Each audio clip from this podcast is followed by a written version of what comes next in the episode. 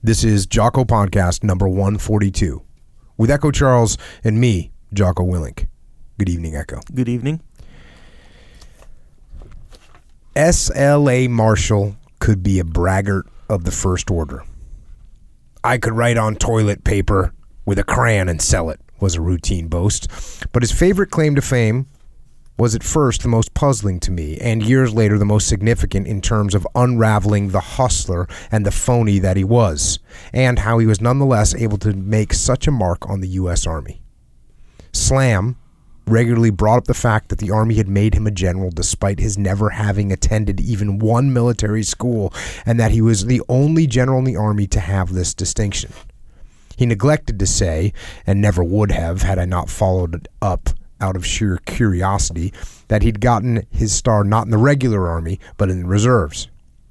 Meanwhile, with no reason not to believe him, I accepted Slam's story of World War One his experiences as an infantryman in all the major campaigns, his battlefield commission to become the youngest second lieutenant in the U.S. Army during the war, the romantic tale he spun of Armistice Day when he saw in the end of the war sharing his canteens with his brigade commander in the trenches.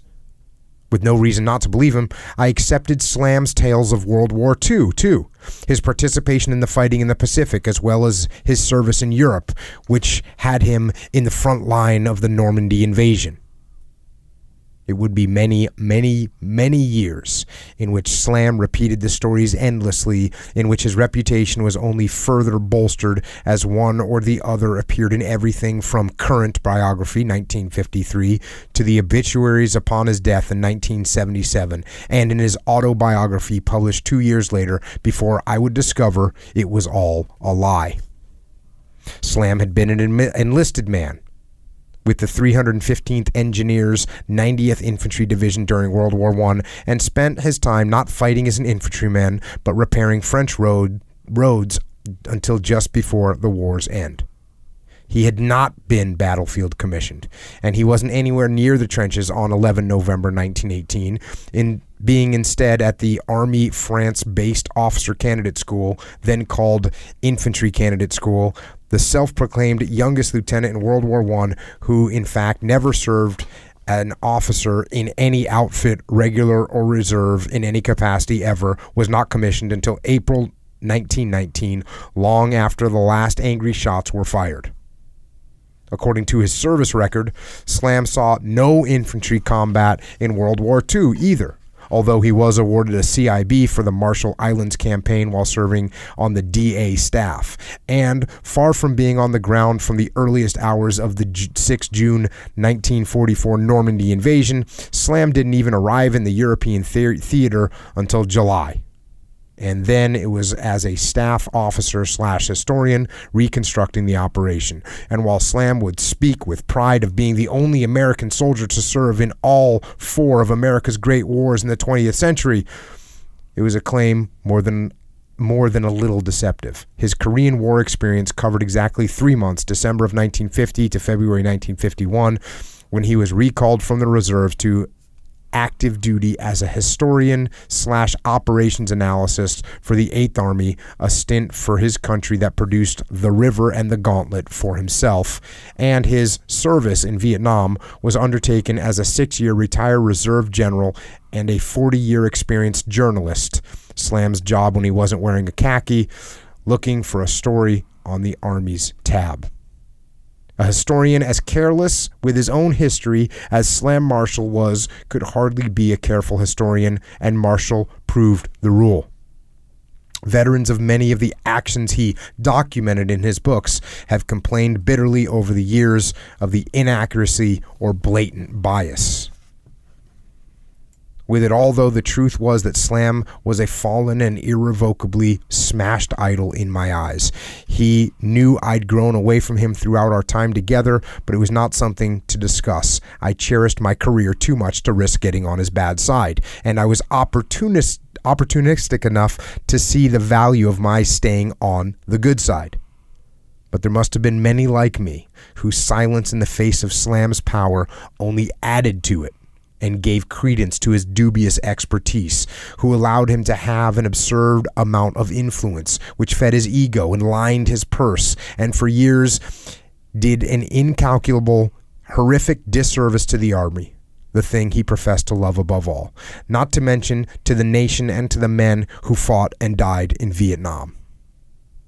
When General Johnson had warned me, take care with Slam, he's he is the Army's powerful friend, but he can be a treacherous enemy. I had not understood what he meant. But when I finally did, I understood too that the Chief of Staff had gotten it backwards. The reality was that Slam Marshall was the Army's powerful enemy because he was its most treacherous friend. And if he were alive today, perhaps even more than the Vietnam era generals who determinedly maintain we won the war, we lost in their hands, Slam Marshall would have plenty to answer for.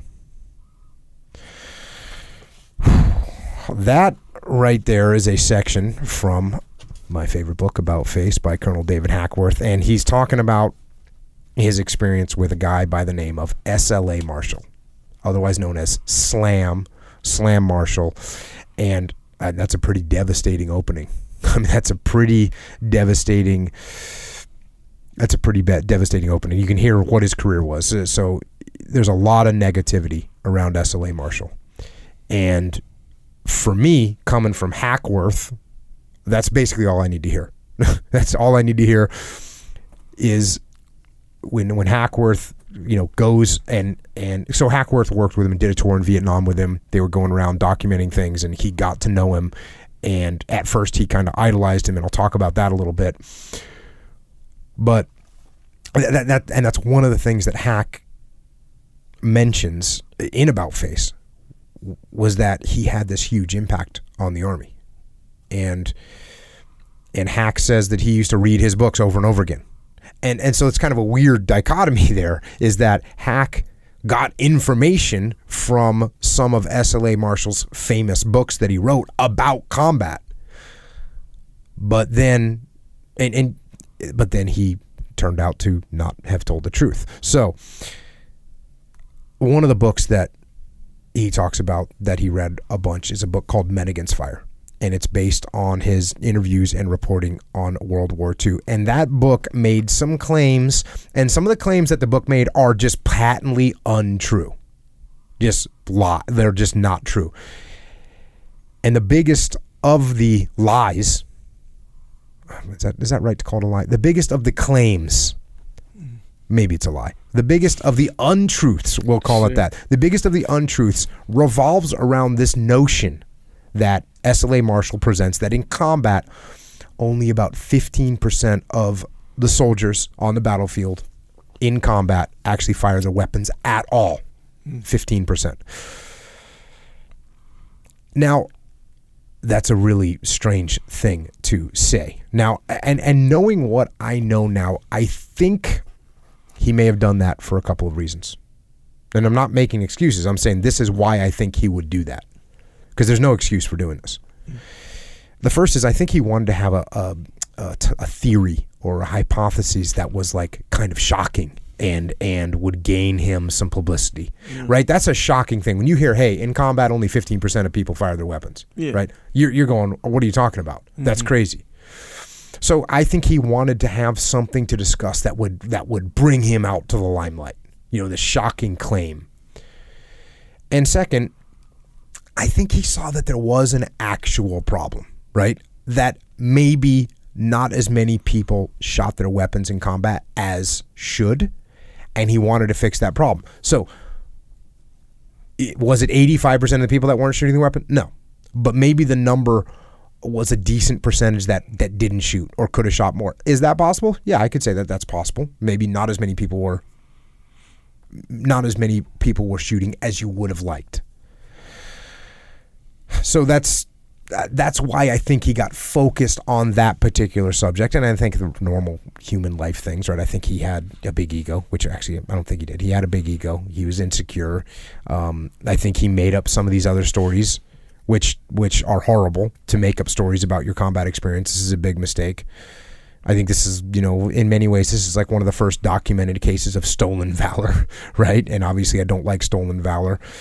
So there's a lot of negativity around SLA Marshall. And I have to be careful because I it's it's very easy for me to throw the baby out with the bathwater, right? Mm-hmm. And when you you you know, okay, so I'm here to learn, right?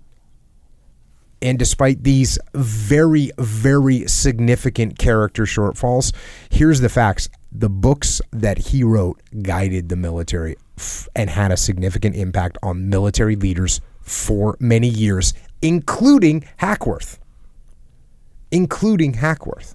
So eventually, I had to look and see what is in these books and what, if anything, I could learn from the books. And I think, uh, from my perspective, okay, so so he did massive amounts of interviews with people, and he did have, you know, he was okay. He wasn't in D-Day. He was there a month later, interviewing people, finding out what happened. So he talked to a lot of people, and I think his perspective, and same thing with World War One. He wasn't there, but he was close to it and he talked to a lot of people and then he spent his time in the Pacific Theater and he spent time in Korea. So he had perspective. Mm-hmm. It's not the perspective that he claimed to have. And if he would have been smart and just said, "Look, I wasn't on the front lines, but I talked to a lot of people. I have I was in the military. I have a good perspective. Here's what I've learned." Mm-hmm. If he would have said that, mm-hmm. it would have been fine. Mm-hmm. Unfortunately, he didn't say that. Mm-hmm. Do we throw the baby out with the bathwater? The the the my initial like gut reaction is yes, liar. Yep. Right? Sure. Right? Hey, no, I'm not going to listen to this guy. Mm-hmm. But I had to think about it. If this book influenced the military so much, and this book in particular, the book is, is Men Against Fire, is the big book that he wrote. I, I say the big book. It's the book that he wrote after World War II. I think it came out in 1947. And it's it had a big influence and I can tell you that it had a big influence. It had a big influence, and this is what's funny. It had a big influence because despite so, I guess the facts about his career came out after he died. He died in 1977, and the facts came out some years after that, right? I would hear quotes from SLA Marshall all the time when I was in. Mm-hmm. He, this guy's a known liar. Again, maybe that's a harsh word, but he did not tell the truth. And you know, when it comes to like making up what you did in combat, you kind of you kind of earn yourself the the the name liar. Yeah. So the guy lied, and yet I would hear quotes uh, from what he said and what he taught and what he thought, mm. and a lot of it made sense, right? Yeah. So, okay, is it true that a even a broken clock is right twice a day? Yeah that's that's still a pr- pretty small percentage. But I'd hear quotes from uh, from SLA Marshall that were correct, and it wasn't a small number of quotes. Mm. And so I think, despite his ego, despite his lying, he had a lot of good. He had gathered a lot of good information and talked to enough people that he actually started to make sense. And he saw people in multiple different wars. Again, did he see it to the degree that he claimed to? No, but you know, there's there's there's a lot of military historians that were never in, in any kind of combat whatsoever, that were never even in the military. Yeah. There's there's plenty of very respected.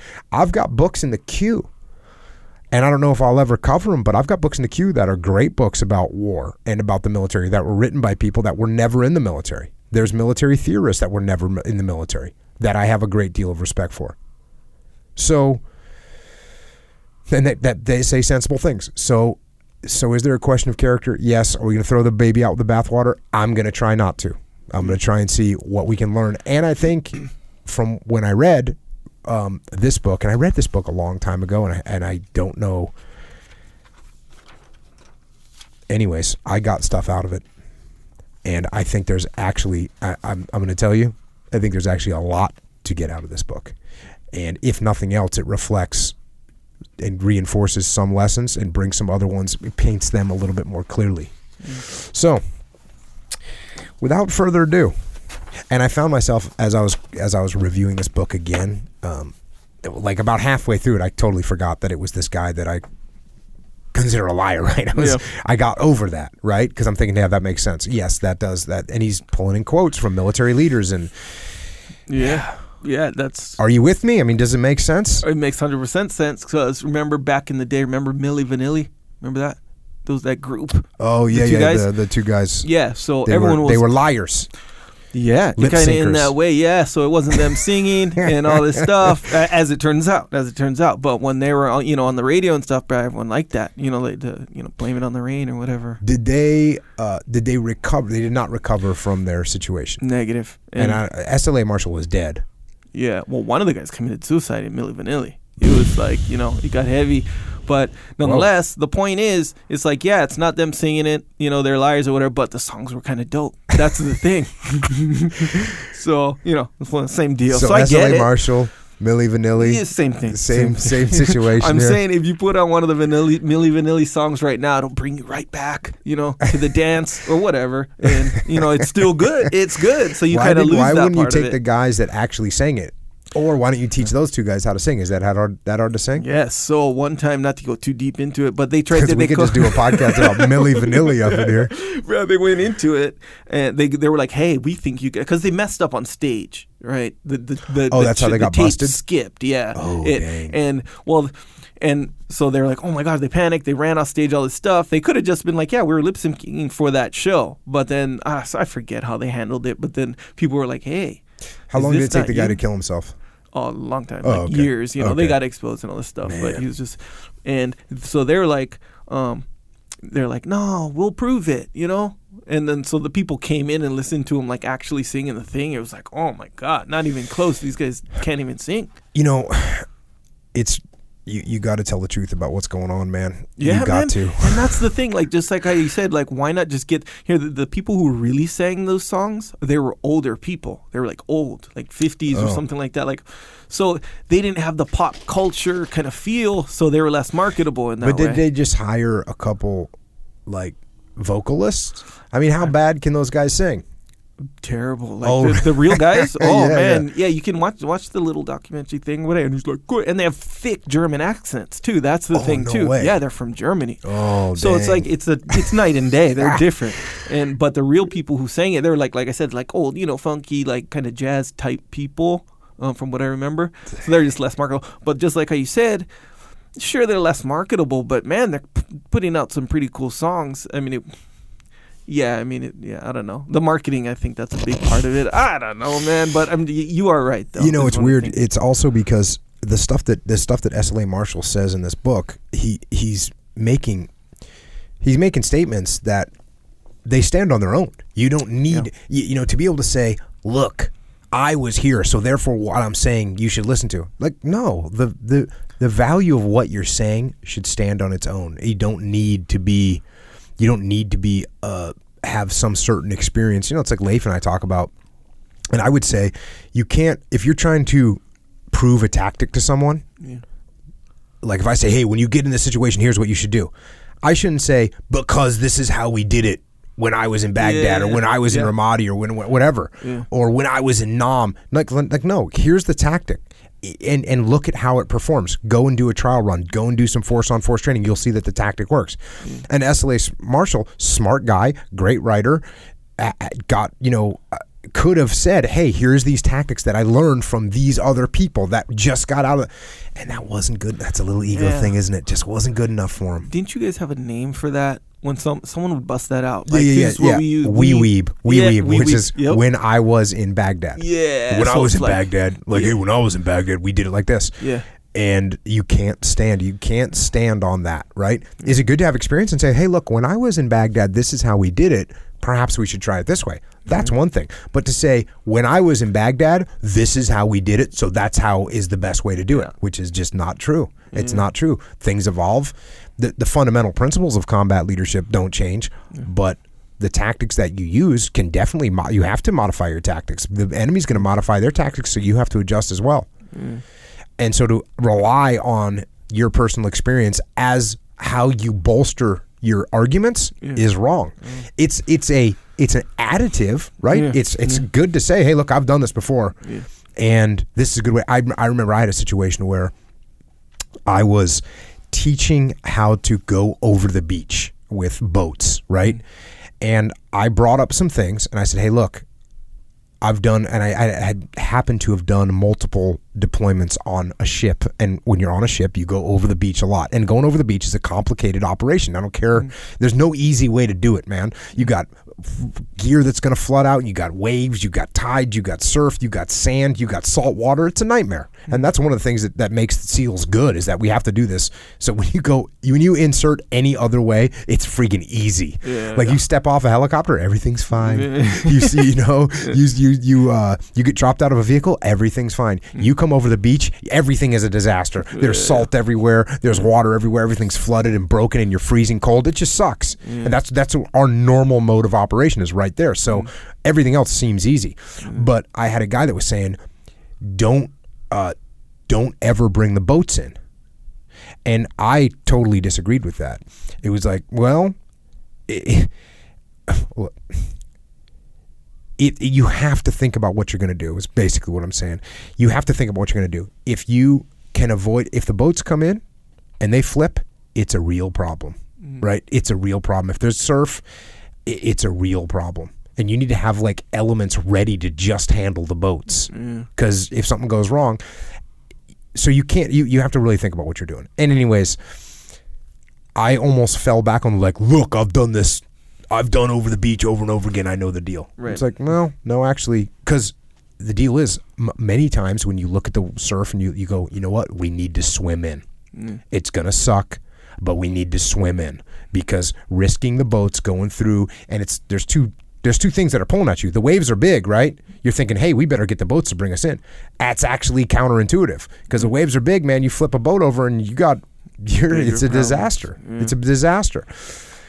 So, anyways, I almost relied on the hey, this is the way we did it, mm. and I've done this a bunch. And it's like, no, that's not merit. You have to be able to explain. Okay, here's what can happen. Here's mm. the problems, and here's and there's problems for both those. There's times where you swim in, there's times where you don't. But you have to understand why you're making that decision. You can't just blanket. Mm. a decision Yeah.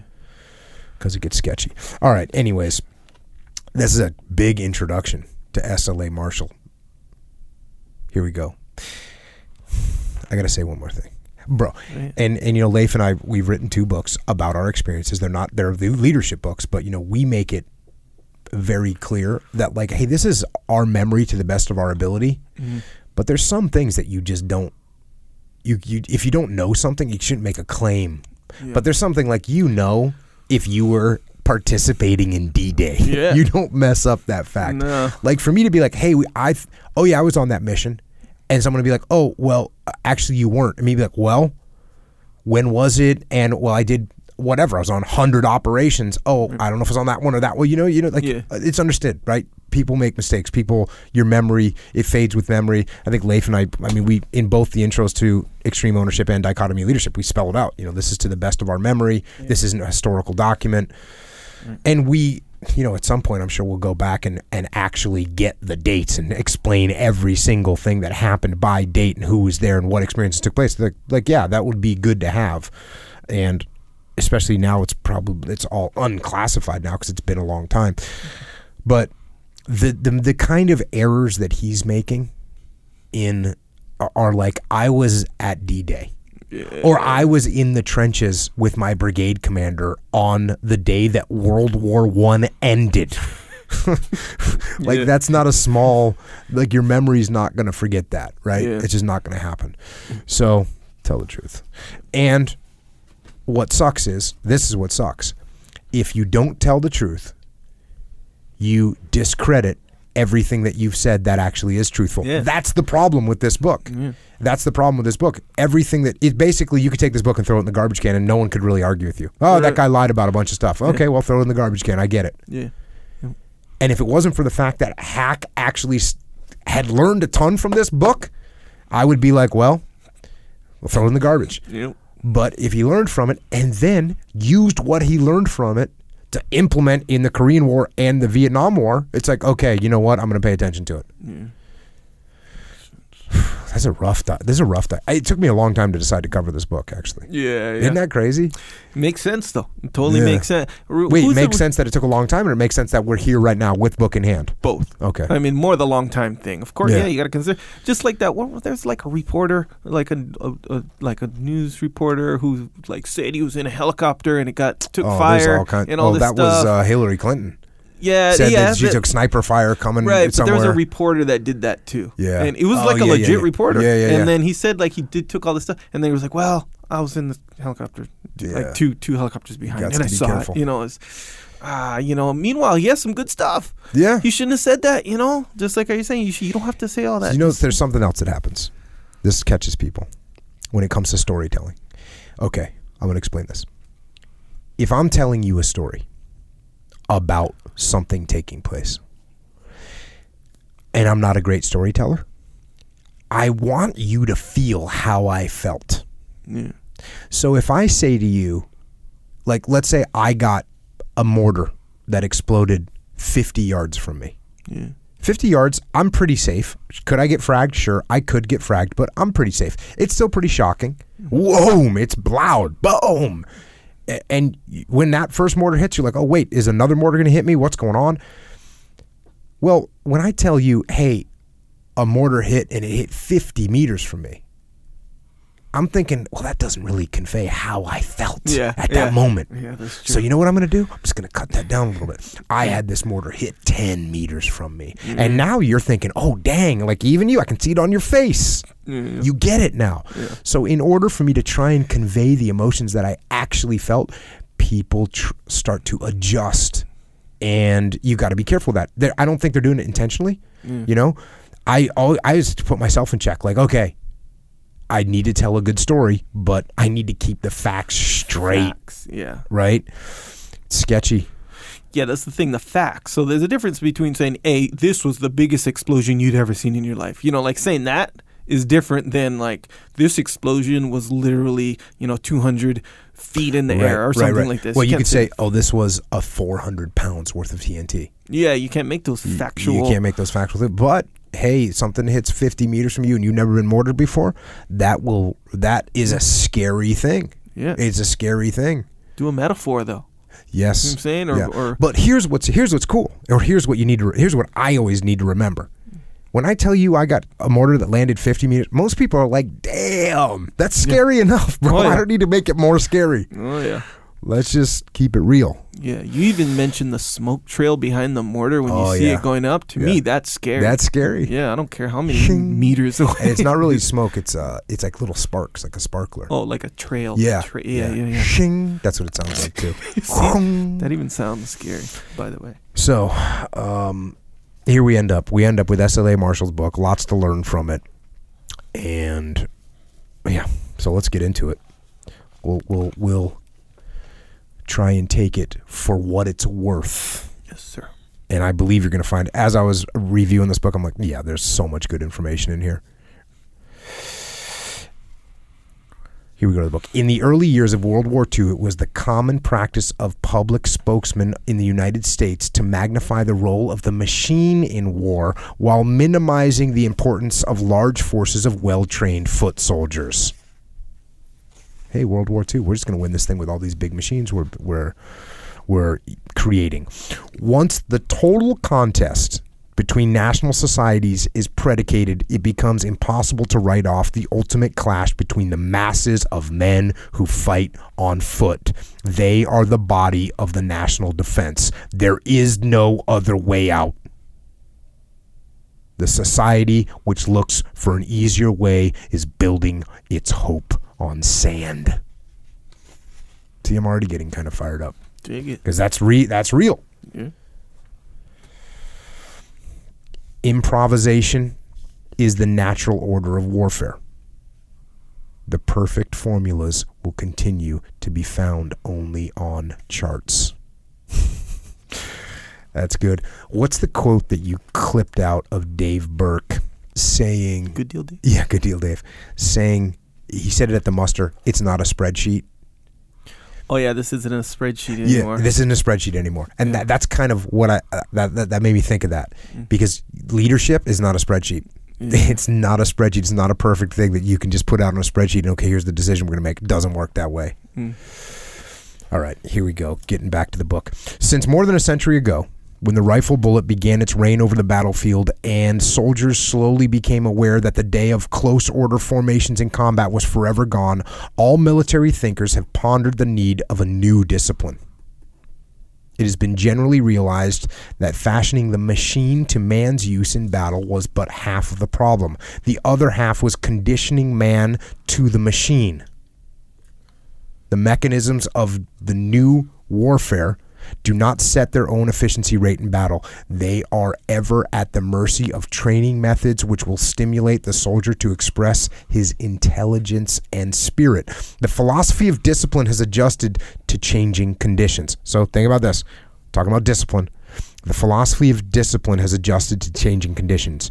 As more and more impact has gone into the hitting power of weapons, necessitating ever widening deployments of the forces of battle, key part the quality of the initiative in the individual has become the most praised of the military virtues. So, as we got these weapons that can shoot and kill more people at greater distances, people got more spread out. The more spread out people got, the more it becomes important that you have initiative. Hmm.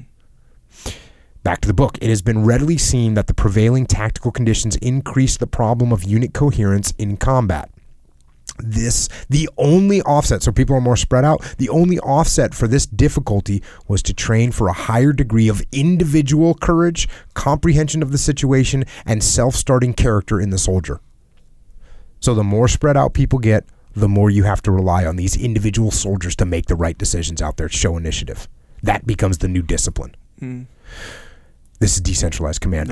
By the way from this realization have come new concepts of discipline which have altered nearly all the major aspects of life and of human association within Western armies. We have continued to grapple with the problem of how to free the mind of man.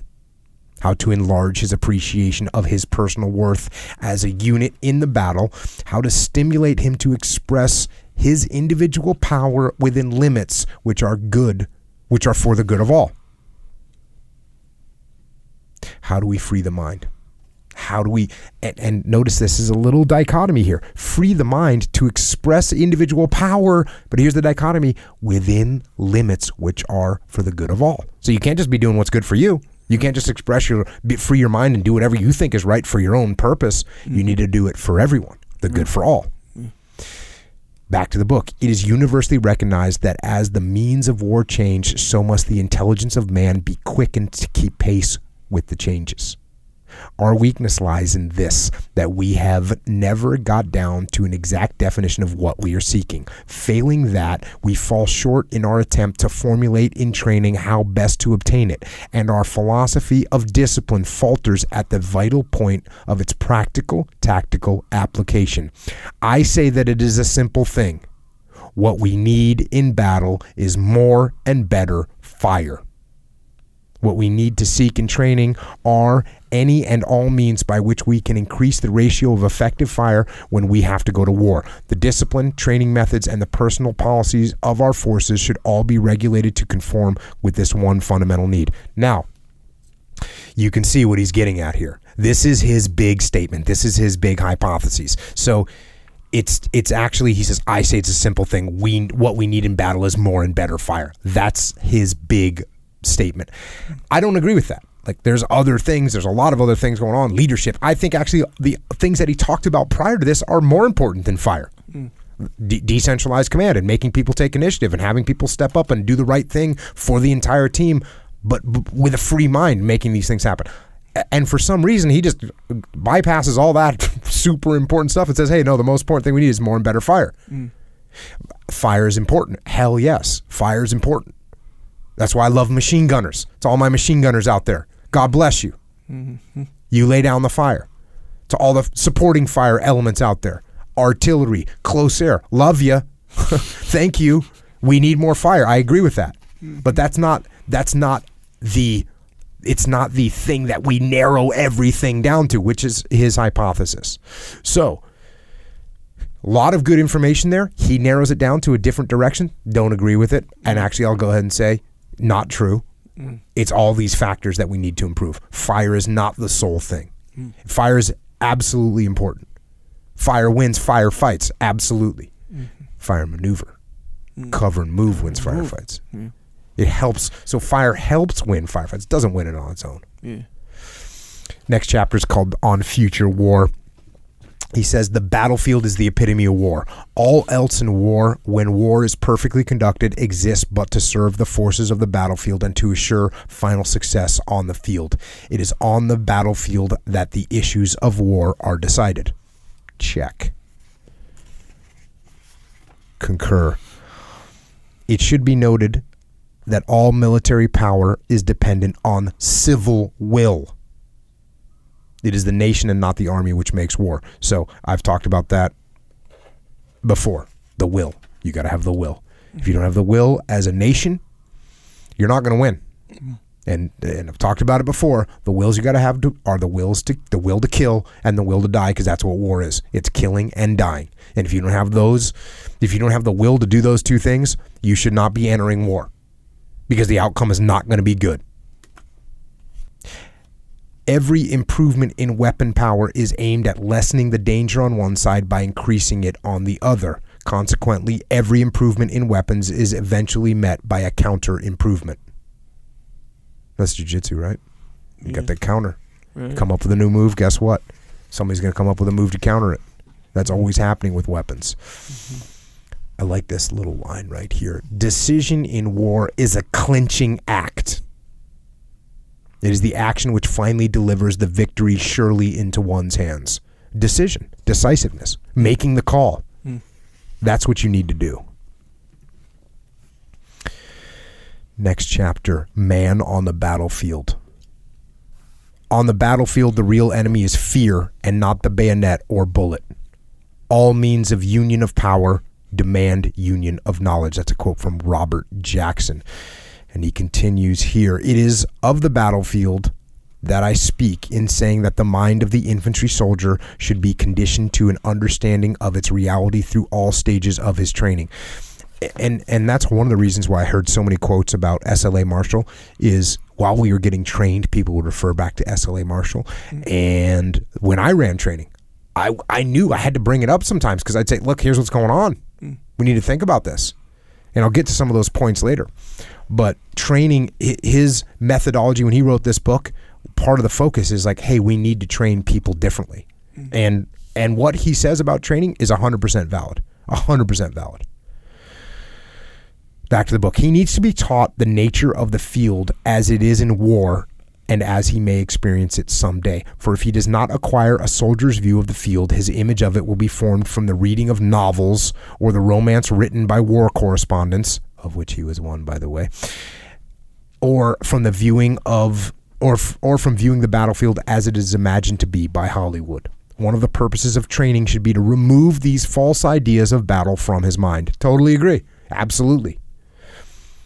To give the soldier a correct con- concept of battle is a far different thing from encouraging him to think about war. This is it. So think about what I just said. To give the soldier a correct concept of battle is a far different thing from encouraging him to think about war. The latter is too vast a canvas. It includes too much detail, which is confusing to his mind and immaterial to his personal problem. So he's like, don't think about this big picture. You need to think about what's happening. Mm. We have surpassed all other armies and outstripped common sense in our effort to teach man something about war. He's counseled about war's causes, which is a good thing on which those rare occasions when he is when the instruction is in qualified hands. He is told about how the soldiers and sailors of other nations observe courtesy and foster tradition. He is even bored by lectures on the strategy and logistics of high command but he does not get what he requires most the simple details of common human experience on the field of battle. As a result, he goes to the supremely testing experience of his lifetime as a, almost a total stranger. So you learn all the. And you know what? Actually, when Leif took over the junior officers course coming out of BUD/S, it was very focused on the big picture stuff, mm-hmm. and it wasn't helping these guys being prepared to be in a SEAL platoon. And Leif was like, "No, I got to change this." He, you can still talk about the stuff, and it's important to. You don't throw it out, but you got to teach people what the human experience on the battlefield is, and and that's what Leif tried to do, and that's what I tried to do when I took over training, and, and my training was further along when I took it over. You know, we were already moving in that direction, or it, it already reflected that. Mm-hmm. But a lot of the stuff that Leif was being ta- taught in Leif's course was not the human experience on the field of battle. Leif tried to get that in there, and he did a good job of it. Back to the book. The price for failure. So, the, so he's talking about to train these people correctly. The price for failure is paid all up and down the line. Men go into action the first time, haltingly and gropingly as if they were lost at night in the deep woods. Lives are wasted unnecessarily. Time is lost. Ground that might be taken is overlooked. It is not necessary that these misfortunes befall organizations simply because they are new to battle. It is possible that the infantry soldier can be trained to anticipate fully the true conditions of the battlefield. It is possible that units can be schooled to take full and prompt action against disun- against the disunifying effect of these conditions. Fear is ever present, but the but it is the uncontrolled fear that is the enemy of successful operation, and the control of fear depends upon the extent to which all dangers and distractions may be correctly anticipated and therefore understood. You gotta simulate battle. That's what you gotta do. And they did a great job when I was going through my workups. They did a great job of doing that. When I took over and was running training, we brought it even to the next level. It was freaking mayhem out there. Mm. And I had many people, and we're going to have some guys that are retiring in the future that are coming on the podcast that went through my workups. They will tell you being in actual combat was easier. Mm. it was easier. And that's what my goal was. We want this training to be so chaotic. And when you think about this right here, when you think about law enforcement training, should be the same way. You want these guys completely tested. You want it to be harder than anybody they ever have to deal with. You want the situation to be more stressful than they're going to deal with in real life. And that's how you get them prepared. Next, the heart of the matter is to relate to man, is to relate the man to his fellow soldier as he will find him on the field of combat, to condition him to human nature as he will learn to depend on it when the ground offers him no comfort and weapons fail. He talks a lot about human nature. I talk a lot about human nature. when you were when you'd hear about this um, this guy or this Mm-hmm. you know this book did you know that he was a faker back then It was, yes, but it was, uh, you know how there's two sides to every story? yeah It seemed like, to me, until I read About Face, and I was like, okay, there's the actual side. Got it. There's the actual side. Yeah. Uh, is because you know Hackworth said, look, this is what he actually did. Here's his military records. yeah So, but up until I read about Face, it was kind of like, oh, Esley, oh, there's some weird stuff about his career, yeah but you know, maybe, maybe yeah, not. kind of what is it, gray area? yeah yeah But not everyone. Some people would talk about him like he was the man, Yeah. without any demerits against him, yeah without any question against him. Right which kind of adds to the little hodgepodge opinions Yeah, that you might well, that was have. that was a crazy thing. I mean, when Hackworth was just talking about that opening that I read, this is something that is just when you read it, you go, "Oh God."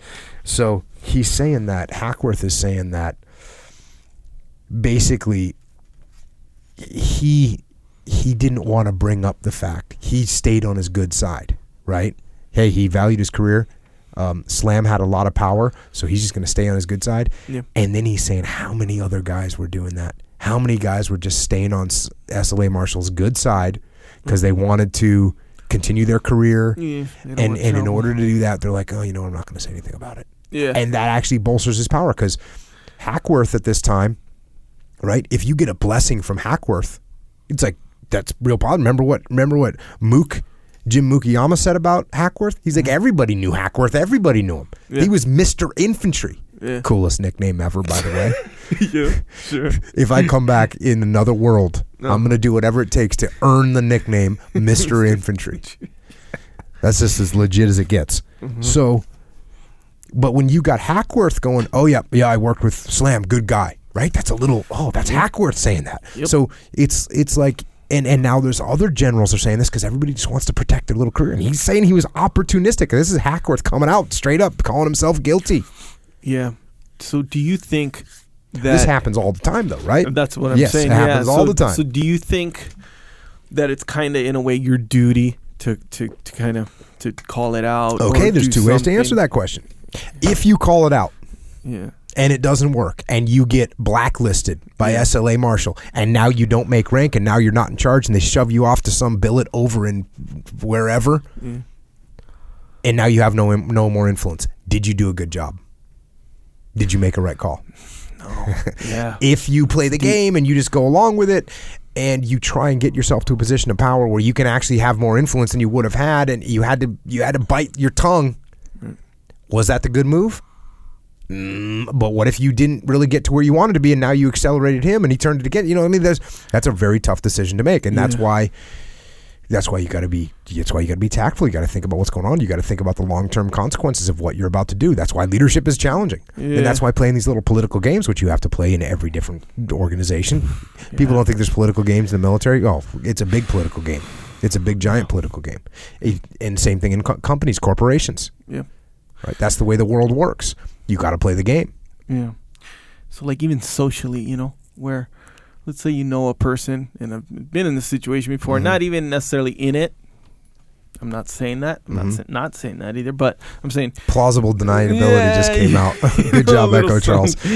But you know, you know of somebody who um they're they're like a complete like faker, a Mhm. liar and you know, they they I don't know, and you know, just I'm saying you know, social scenario where, you know, they have a nice car but then they owe like 10 people Mm. like tens of thousands of dollars because Yeah. of how they screwed them over in something, like their friends and all this stuff, right? yeah Meanwhile, there's a small group of people who know all about that stuff, Mhm. and we see, you know, we'll see, or you'll see this person as this huge faker Mhm. going around town as this huge faker. Um, but everyone else who's not in it sees him as this great person who's like, you know, whatever. Is it your duty on a social level? See what I'm saying? Like to, to be like, hey, because, you know, I guess it could be said like, hey, you're kind of protecting other people from getting screwed in that same way. yeah for sure Um, but at the same time, it's like, yeah, do you, And especially I- if you don't I- have a dog in the fight, I'd have to look at what the what what is this person doing that's benefiting anyone. If all they're doing is screwing people over, I'm going to say something for sure.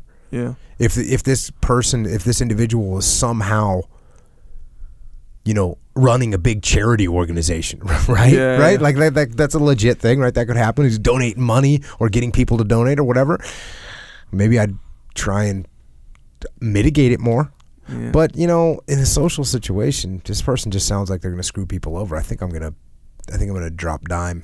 yeah, Yeah. yeah. On, on one hand, you're kind of like, yeah, let me, let me, and not the kind you're not going to go on the radio or something and broadcast it. well, It's you don't have to go on the radio all these days, Right. You can go on the, you can go on the social media. I know that's what I mean, but uh, you're not going to go on and announce these things. It's just like if it ever comes up, Here's you a, know, here's here's a situation that could unfold. If you call this person out, now that no one, now they stop whatever form of income they have. Now no one that they owes money to is actually going to ever get paid back. right? So that could be problematic. Yeah, or you now you have like a little conflict with this person. now you got to deal with whatever comes of that. You Yeah. see what I'm saying? It's kind of like don't like what do you call it when you you know muddy the waters or whatever. Like don't disturb the waters kind Oh, of thing. yeah. And then hopefully, which usually actually is the case, in, especially in social situations, where they're gonna play themselves anyway. So Yeah, that's you know true. that gets out. You can't like But I don't like people taking people's money. yeah So I'm going to have a problem with this person. yeah. That's the bottom line. Yeah, fully. And I think most people that's how it is, you know, they don't Yeah. like that so And I think the weird thing is social people they don't they don't they don't they don't be coming around me if they I kind of give off the vibe of like hey you don't want to be acting that way around me. yeah. So I don't have a lot of people like that hanging around. Yeah. There it is. Going back to the book. Only when human rather than material aspects of operation are put uppermost can tactical bodies be conditioned to make the most of their potential unity. So the human being, he's saying that human beings are more important. It is beyond question that the most serious and repeated breakdowns on the field of combat are caused by failure of controls over human nature. I'm going to read that again. It is beyond question that the most serious and repeated breakdowns on the field of combat are caused by failure of the controls over human nature. Not tactics, not weapons, not machinery, not physical strength, but human nature. And guess what? I agree with that. I agree with that. We all grant that the soldier must be trained for initiative and encouraged to think about what is problem while in combat. So he again he talks a lot about initiative, and that's one of the things that that I think was very positive. That's one of the things that influenced me, knowing that it was important for people to have initiative and knowing that you can't control everyone on the battlefield and understanding decentralized command. Back to the book. Our training methods are conditioned by the ideal of automatic response. So he's saying, like, we think that the best thing, the best ideal is just automatic response. That's what we want. At the same time, our observation of the battlefield's reality makes it clear to us that we need men who can think through their situation and steel themselves for action according to the situation. So we don't want automatic response. We want people that can think. The thinking soldier, the man who's trained for self-starting, cannot be matured in a school which holds to the vestiges of the belief that automatic action is the ideal thing in the soldier. Again, you, this is undeniable, undeniable. We want people that are that think think for themselves. Mm-hmm. I hold it to be one of the simplest truths of war that the thing which enables an infantry soldier to keep going with his weapons is the near presence or the presumed presence of a comrade. It happened too frequently in our army that a line company was careless about the manner in which it received a new replacement. The stranger was not introduced to his superiors, nor was there time for him to feel the friendly interest of his immediate associates before he was ordered forward with the attack. The result was the man's total failure in battle and his return to the rear as a mental case. So it is far more than a question of the soldier's need of physical support from other men. He must have at least some feeling of spiritual unity with them if he is to do an efficient job of moving and fighting. This is very important. I work with companies all the time. So you take an army unit and you throw a random guy in there, a random replacement, and no one meets him and no one talks to him, and all of a sudden they're going on an attack, he's going to fail. Yeah. That's the statement because he doesn't under he doesn't know anyone else, and he goes more into detail in this in the in the book. But that happens with companies where they have someone new new person check on board. They get hired, they check on board. No one meets them, no one greets them, no one becomes friends with them. They're in their own isolated little world. The pressure starts to come, and they bail or they break. Yeah. Makes sense. He talks more about this in chapter four, which is called Combat Isolation. And there's a quote that it starts off from Major General Charles W. O'Daniel, and it says, The finest theories and most minute plans often crumble. Complex systems fall by the wayside. Parade ground formations disappear. Our splendidly trained leaders vanish. The good men which we had at the beginning are gone the raw truth is before us. That's good, right? yeah. And obviously, law of combat, number two, keep things simple. That's exactly what he's talking about. You got to keep things simple. But he's also saying that everything that you come up with, these complex things, they're going to fall apart in combat. That's what happens. Mm. And now he's ta- talking about the, the name of the chapter is Combat I- Isolation. And he starts talking about what it's like when these soldiers get on the battlefield. He's talking about the battlefield's cold and the and it's harsh and it's empty and there's it's it chills a man's soul is what he's saying. And then when the fire starts, he, here we go back to the book. He finds himself suddenly almost alone in his hour of greatest danger, and he can feel the danger, but there is nothing out there, nothing to contend against. It is from the mixture of mystification and fear that there comes the feeling of helplessness, which in turn produces greater fear. That is what green troops are up against. Time and again, I have heard them say after their first try at combat, By God, there was never a situation like it. We saw no one. We were fighting phantoms. And as frequently they have, and as frequently they have added this though their convictions about the matter were wholly at odds with the fact of the situation, we had to do it all alone. We got no support on either flank.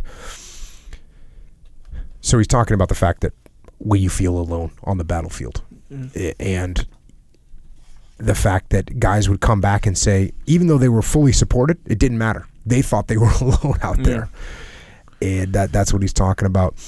He goes on. The enemy now he's talking about a firefight situation. The enemy fire builds up. Its aim becomes truer. The man spread. The men spread further and further from each other, moving individually to whatever cover is nearest or affords the best protection. A few of them fire their pieces. At first, they do so almost timidly, as if fearing a rebuke for wasting ammunition when they do not see the enemy. Others do nothing. Some fail to act mainly because they are puzzled what to do, and their leaders do not tell them. Others are wholly unnerved and can neither think nor move in sensible relation to the situation. Such response as the men make of to enemy fire tends mainly to produce greater separation in the elements of the company, thereby intensifying the intensifying the feeling of isolation and the insecurity of its individuals. The junior leaders are affected as much as the rifle files. So when chaos starts, people start to be alone again, this can apply to the battlefield. This can apply to the business world. When chaos starts, people start to focus on their own little world. Mm-hmm. And the more you focus on your own little world, the more separation there is, the less unity there is in the in your unit to make something happen. Now he goes on back to the book. Could one clear commanding voice be raised, even though it be the voice of an individual without titular authority? They would obey, or at least the stronger characters would do would do so, and the weaker would begin to take heart because something is being done. I got to see this over when I was running training. I got to see this over and over and over and over again. And as a matter of fact, we uh, Leif wrote a chapter about it in the dichotomy of leadership of situations where uh, one situation in particular where there's no voice, no one's taking charge. Finally, someone steps up and take charge, and it's like boom, everything changes Yeah. But clear commanding voices are all too rare on the battle on the field of battle. So they wait doing nothing and inaction takes further toll on their resolve. More grievous losses will no doubt come to this band of men in time but as a company this is the worst hour that they will ever know. So it's a downward spiral. Mm-hmm. If no one steps up and starts making calls, you start taking casualties. Now, if people panic even more, they get more in their own little world. They become more detached from each other, less unity of what you're trying to make happen back to the book. It would serve no purpose to dwell on the discouraging detail of this ordeal if it were not for the belief that much of it is unnecessary and that the infantry soldier can find a better way. One must not come to rest on Clausewitz's gloomy warning that, quote, in war the novice is met only by pitch black night. On beyond that, there are words to be read. It is of the first importance that the soldier, high or low, should not have to encounter in war things which, seen for the first time, set him in terror or perplexity. So that's Clausewitz talking about training. You got to get people ready for this chaos and mayhem. You've got to get it, get them ready for it. You've got to get them ready. You got to show them that when people panic and people are, are getting separated, that one commanding voice, one leader stepping up and leading will have a massive impact on the situation. And failure to do that will also have a massive impact, but it'll be a massive negative impact.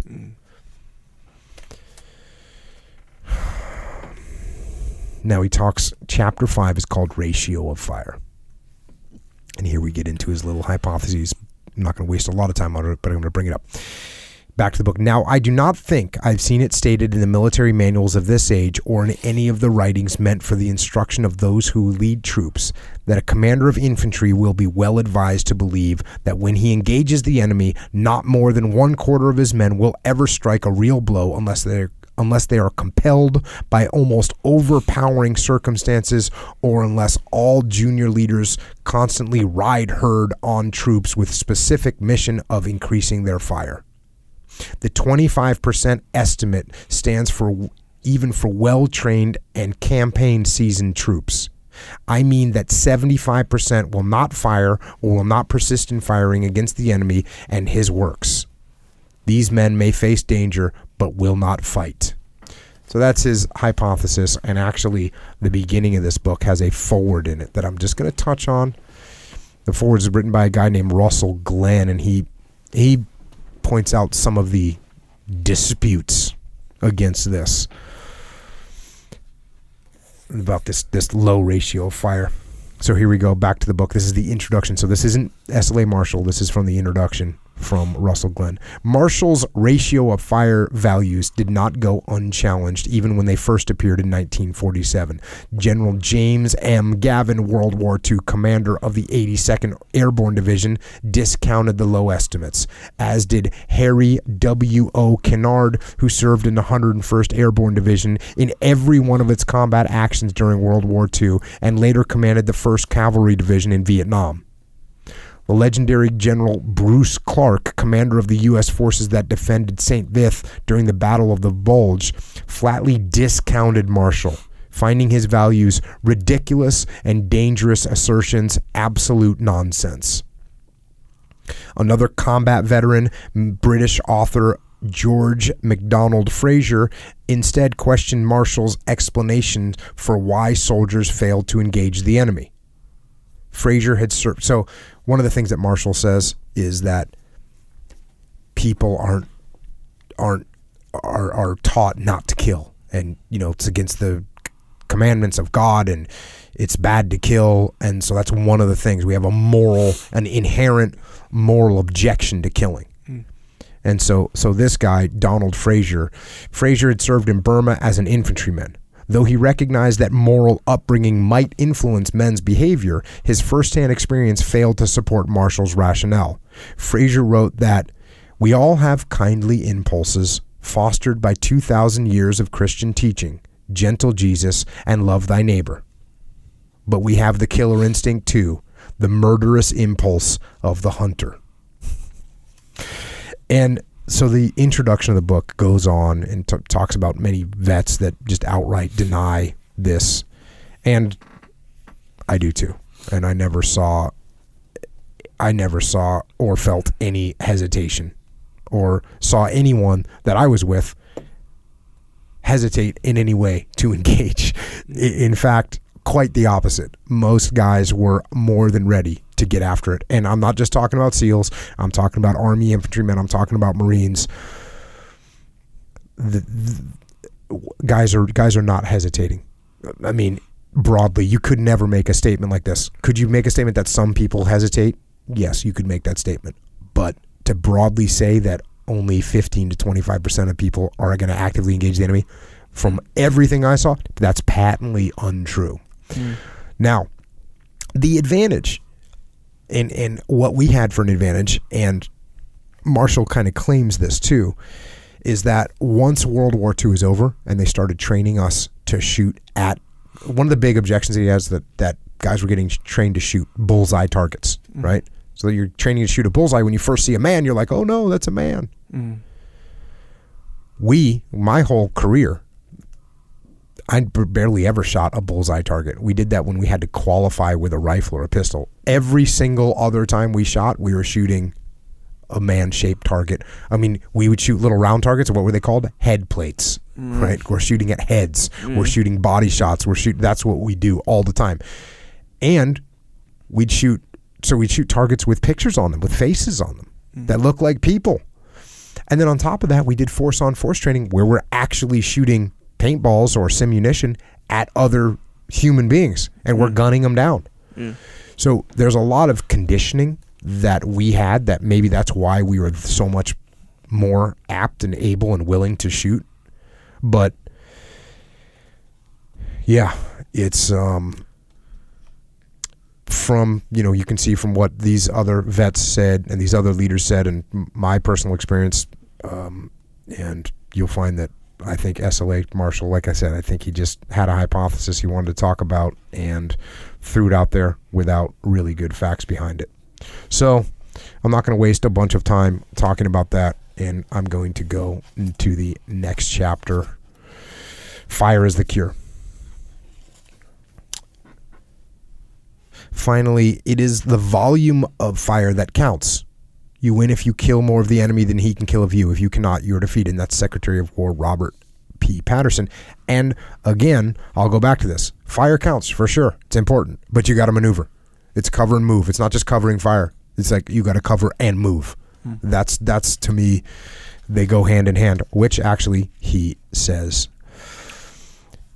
Back to the book. Fu- fundamentally, fire must always be beaten by fire. Fundamentally, movement is the means of increasing the efficiency of one's own fire until the last strength of the enemy's fire is reduced to a vanishing point. Okay.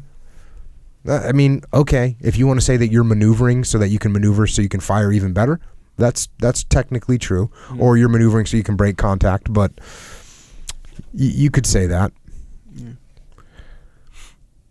Here's another quote Let us not think of mobility in an army, General Charles P. Summerall once said, unless we think of mobility accompanied by violence. That's cover move. That's fire and maneuver. That's what we're talking about.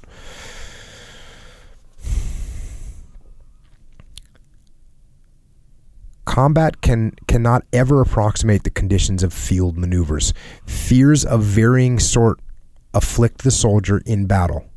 The unit commander soon comes to realize that one of his difficulties is to get men to leave cover because of enemy bullets and the fear they instill. In training, there being no real bullet danger, even on the courses which employ live ammunition, every advance under a supposed enemy fire is unrealistic.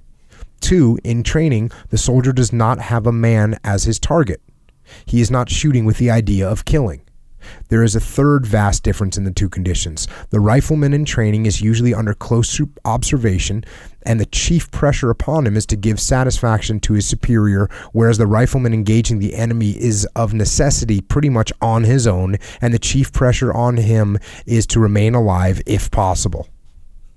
When the infantryman mind when the infantryman's mind is gripped by fear, his body is captured by inertia, which is fear's Siamese twin. In an attack, half of the men on a firing line are in terror and the other half are unnerved. So wrote Major General J.F.C. Fuller when he was a young captain. So, again, this is what I kind of already talked about the idea that in training you're shooting it, you're not shooting with this intent to kill. And we that's what we did all the time. I mean, that's just how we rolled. In fact, they make targets where like blood comes out. Where you shoot and balloon blows up and like you see blood. So they're trying to condition you. And they talk about this with video games too, right? That these young kids come up killing all the time in these video games, which are very, very realistic, and therefore they get conditioned to killing, and they don't think it's a big deal anymore. Which clearly that you could tie that into uh, school shootings. A lot of people tie that into school shootings and say, hey, these kids were playing these video games where they're just killing people all the time, and that conditioned them to be able to kill these innocent people in a school. So there is, like I said, for me, the, all I ever shot at basically was human targets, things that look like people. And again, I've seen video games that they are so realistic, it's unbelievable. And so that's another good form of conditioning to get you over the if you have any moral objection to killing. Now, the the counter statement to that is is it good for people to get over the moral condition of killing? Mm. Some people, no. If you're not a soldier, that's probably a bad thing, I would say. Yeah. yeah. Yeah, even the the video game thing, it seems like there's like a step before that to, to for someone to get conditioned to killing because I don't know. Obviously, my last intense video game experiences like PlayStation 2, which seems like a long time ago, but so yeah, the video games are realistic, but it seems like that they they have to get past a certain step to consider the video games as being training. So you guys like when you guys were you know in training and you know in the SEAL teams, you guys are specifically training for mm-hmm. that specific thing that was on your mind. So you're Yeah. past the point of the moral objection part of it. Yeah. See what I'm saying? So let's say you weren't past the moral objection part of it, and you were just shooting whether it be video games or shooting at the range or shooting at these other things and you were like hey i know this is i'm not training for anything specifically i'm just sort of doing it whether it be for fun or to get better at shooting or or better at this game or whatever if you're not past the moral objection part is it really training you to be less moral, morally. Uh, Well, I'd say if you're a kid that's like got some major issues and you're thinking about exactly doing a school shooting, Yeah. and then you're sitting there playing these video games and you're killing people over and over again, it's conditioning. Yeah, yeah, that's what I mean. I mean, you put anyone in a, you know, you get someone that works in a slaughterhouse, they don't think twice about killing a pig or killing a cow or whatever. That's what they do. They don't think a millisecond about it. Yeah. Whereas you take someone that's never seen an animal killed before, and it'll be disturbing to them. Right. So that right there is th- their conditioning is a thing, right? Right. And if you watch a bunch of, you know, a bunch of videos of something being killed, you would become conditioned to it. Right. And if you play a game where you kill people all the time, you will become conditioned to it. And I'm, I don't even think this is even debatable. Yeah, but I feel uh, yeah, I agree. But I feel like there's this one kind of crucial step before that. Like if you consider a slaughterhouse person, mm-hmm. like there's a difference between working in a slaughterhouse and being conditioned to the sight and the smell and the experience of doing it, mm-hmm. but not having the barrier that's like, okay, I'm gonna make a decision to do this under you know a different circumstance, something that's more moral, morally tied. Well, yeah, I mean, and let's face the fact: there's millions and well, there's hundreds of millions of people that play video games all day long, That's what I and mean, they're yeah. not going out there and have no intention of going out there. But okay, so yeah, I see what you're saying. If if you start thinking that way, and that becomes your intent, then it is conditioning. because you can even consider someone on the opposite, where let's say they're morally, um, what do, what do you call it, the moral barrier has been crossed in their head, or they're weird, they're a psychopath, I don't know, you know, Mm-hmm. in their brain, and then they've never killed anyone or anything like that. So I heard, a, actually, I read this thing on Saddam Hussein's son, Mhm. sons, two Yeah. of them. Yep. And so the first time how, how they'd quote unquote condition them, they'd be like, "Hey, you know, here's some prisoners, shoot them, kill them, Yeah. right?" So the first time, now the first time, not con- these kids not conditioned in this way to Mm-hmm. you know to, to have the experience of killing somebody and watch them die and whatever. So the first time they give him the gun, the guy the kid shoots him up, empties the clip, right? The kid was past the, that moral barrier a long Mm-hmm. time ago, but first time unconditioned as far as the experience goes. He turns to the guard and goes, "Hey, can I have another magazine to do it?" So he really liked it. Mm-hmm. He didn't need necessarily conditioning because he was past that moral part.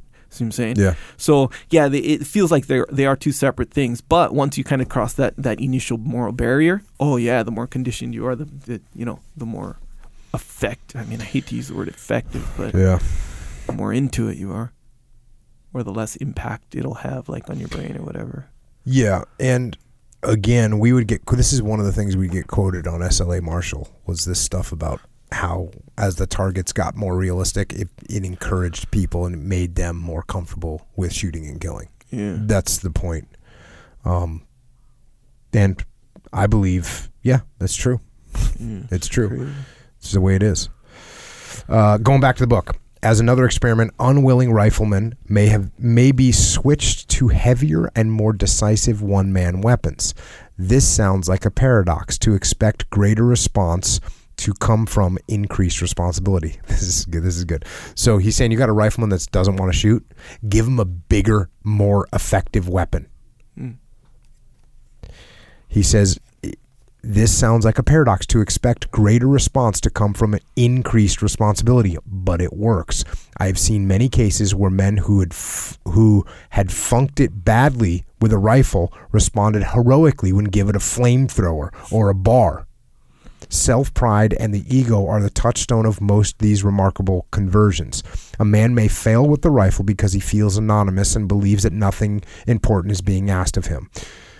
So that, that's pretty cool because I talk about this all the time. Why? Because yeah, because everyone has a rifle. Everyone's got a rifle, and he's like, okay, well, this is not really, I'm not really that important. Yeah, But yeah. then you give him like a heavy weapon or a heavy machine gun or a flamethrower, and all of a sudden he's like, oh yeah, I'm the man. I'm going to step up and make this happen. yeah, it makes sense. Which, if I've talked about this many times on the podcast, if you get someone that's not doing their job or they need to do a better job or what have you, if you can give them more responsibility, Mm-hmm. they have a good chance of actually stepping up and making things happen. Rudolph the Red-Nosed Reindeer.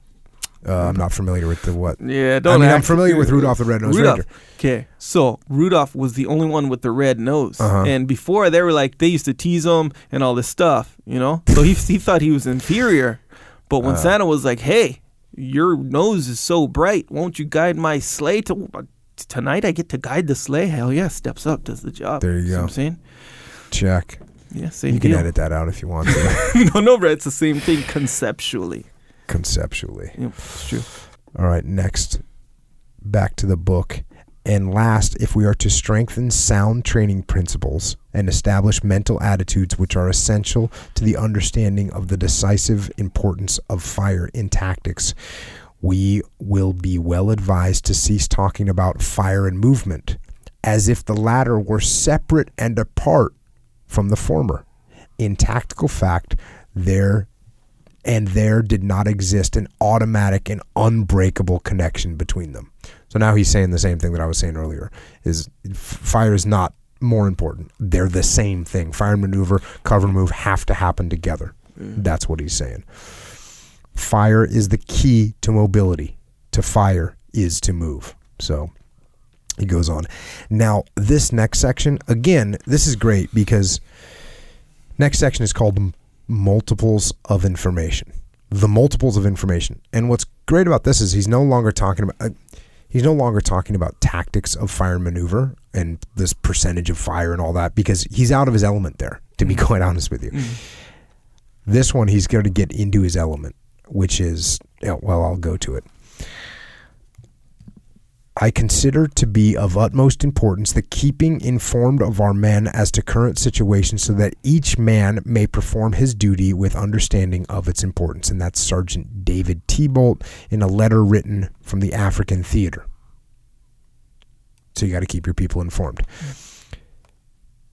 Having started to call this chapter Communications, I decided against it for fear that use of that rather formidable word might interfere with my communicating to the reader what I regard as a vital but frequently overlooked principle of minor tactics. If a word comes to mean too many things, it frequently misses fire at the critical point. That has been the fate of the word communications. It has become another military catch all, and because it means so many things, it is quite frequently means nothing. To illustrate, a regimental commander asks a company commander, How are your communications? And the latter replies, Excellent, because his telephone line is working and his supply is coming forward. And at the same time, he is at the point of despair because he hasn't had anything worthwhile, any worthwhile intelligence from his flanks for hours. So there's a difference between communication, like I can talk to you, and actual communication. You're telling me what I need to know. Mm-hmm. One would think that it would become almost second nature to the commander to reach eagerly toward supporting forces. One would imagine that whenever on the field of battle he made contact with a friendly element, that fact would flash a red light in his brain, causing him automatically to raise the question Have I established full communications? Do I know the strength and intentions of the force now helping me? Do they know my strength and intentions? But indeed, such is not the case. Communications. Information is the soul of morale in combat and the balancing force in successful tactics. And now he talks a little bit about communication. He gives some guidelines about them and, and what the problems are. So information is super important. But here's some of the problems. One, there is a lacking there is lacking a general recognition of the supreme importance of the lateral flow of information. Two, command at the lower levels is too often neglectful of the principle that it is not a channel of information only, but a distribution point. So you got to pass the word. Three, commanders at the lower levels tend to be arbitrary judges of what information deriving from a source lower would be highly useful to the other elements lower down instead of abiding by the rule when in doubt, pass it along. So when in doubt, pass along. Now I do have to throw out that there can be a dichotomy. There's a dichotomy there because you can communicate things too much. You can Yep. send too many emails. You can send too many messages. You can do that. Mm-hmm. That can be a problem. And he actually talks about that dichotomy a little bit. So he's just talking about how much you should communicate, and then he gets to this point. Back to the book. In the Pacific fighting, I found company commanders joining a platoon in the line just to isolate themselves from their telephones. They were literally tired to death of having the battalion commander insist on having a fresh progress report every 15 or 20 minutes. And the battalion commander, poor devil, was only passing on the pressure which he had in turn received from a regimental commander who was trying to placate division.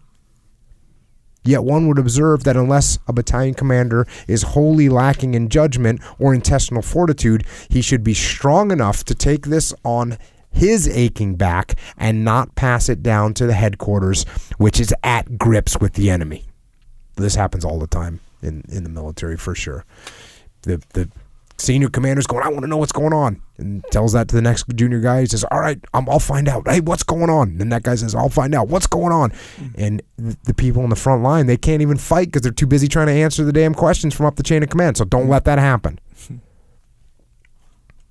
Back to the book. In the Burton Island fight, during the invasion of the Marshalls, one of these prodding demands for more progress raced from division right through lower headquarters to a platoon which had been stopped cold by Jap fire coming from spider holes arranged in great depth along the beach.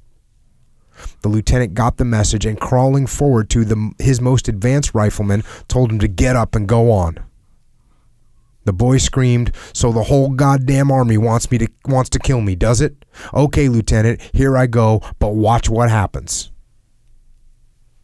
He was shot dead almost before he had gotten out of his tracks. That incident seared deep into the brain of every man who witnessed it. It was final judgment on the futility of that kind of leading. Decentralized command. Who's going to make a better call? Somebody back in the rear? Or this lieutenant that's there on the beach.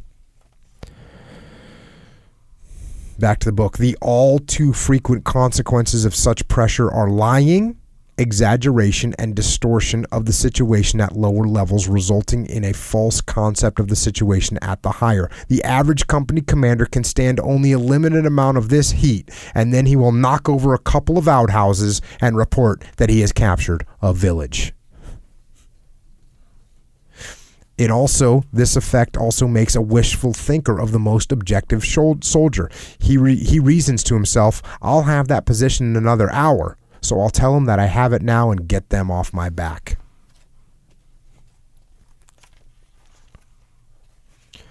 So, lots about communication being important. Next is the riddle of command. Many headquarters people become strangers to the front and cannot speak its language or understand its tribulations. Okay. You don't know what's going on in the front lines. If you don't have any idea if you can't even speak their language anymore, you need to get down there. You need to find out what's going on on the front lines. Businesses, that means you too. The diabolical effect of even such a relatively simple instrument as the field telephone is that it may come to command the commander. the phone actually gets control of you. It chains him to a system of remote control. At first he sees it only as a successful as a useful channel for quick communication in combat. Then he fears to leave it lest it should require his presence in headquarters the moment after he leaves to go forward. This state of mind in turn creates its own illusion, fostering that fostering the conclusion that under the new system of war, all matters can be settled at a distance. All problems arising within the zone of fire can be fully understood without ever going there, and all moral values which once attended the commander's effort to impress his men with his personality and character are somehow sundered by the new technology of operations. Out of sedentary generalship arises evil of troops, which, while obeying mechanically, have no organic thinking response to the commander's will. So, I mean, how how poignant is this for what we live in today, yes, right? Sir. Everyone thinks they can just send a text message and the problem solved, make a quick phone call and the problem solved, and actually the reality is sometimes you need to get down there.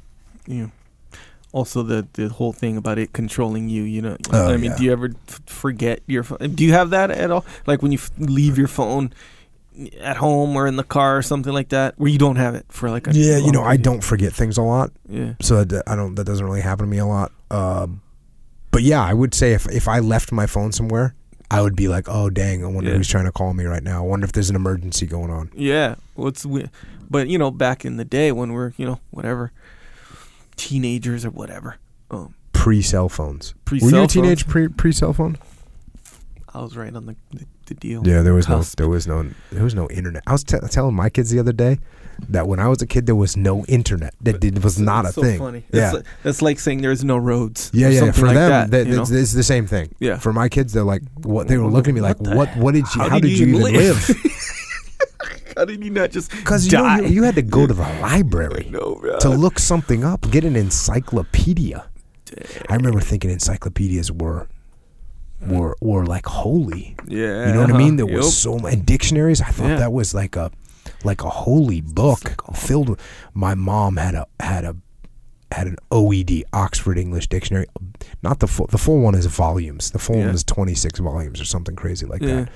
But my mom had one that was big. I mean, it was big. It was six inches thick. Mm.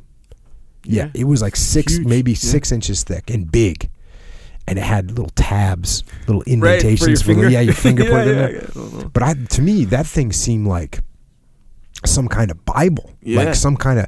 It just seems so filled with knowledge. Yup. And if you didn't know what a word was, you just had to go look it up in that thing.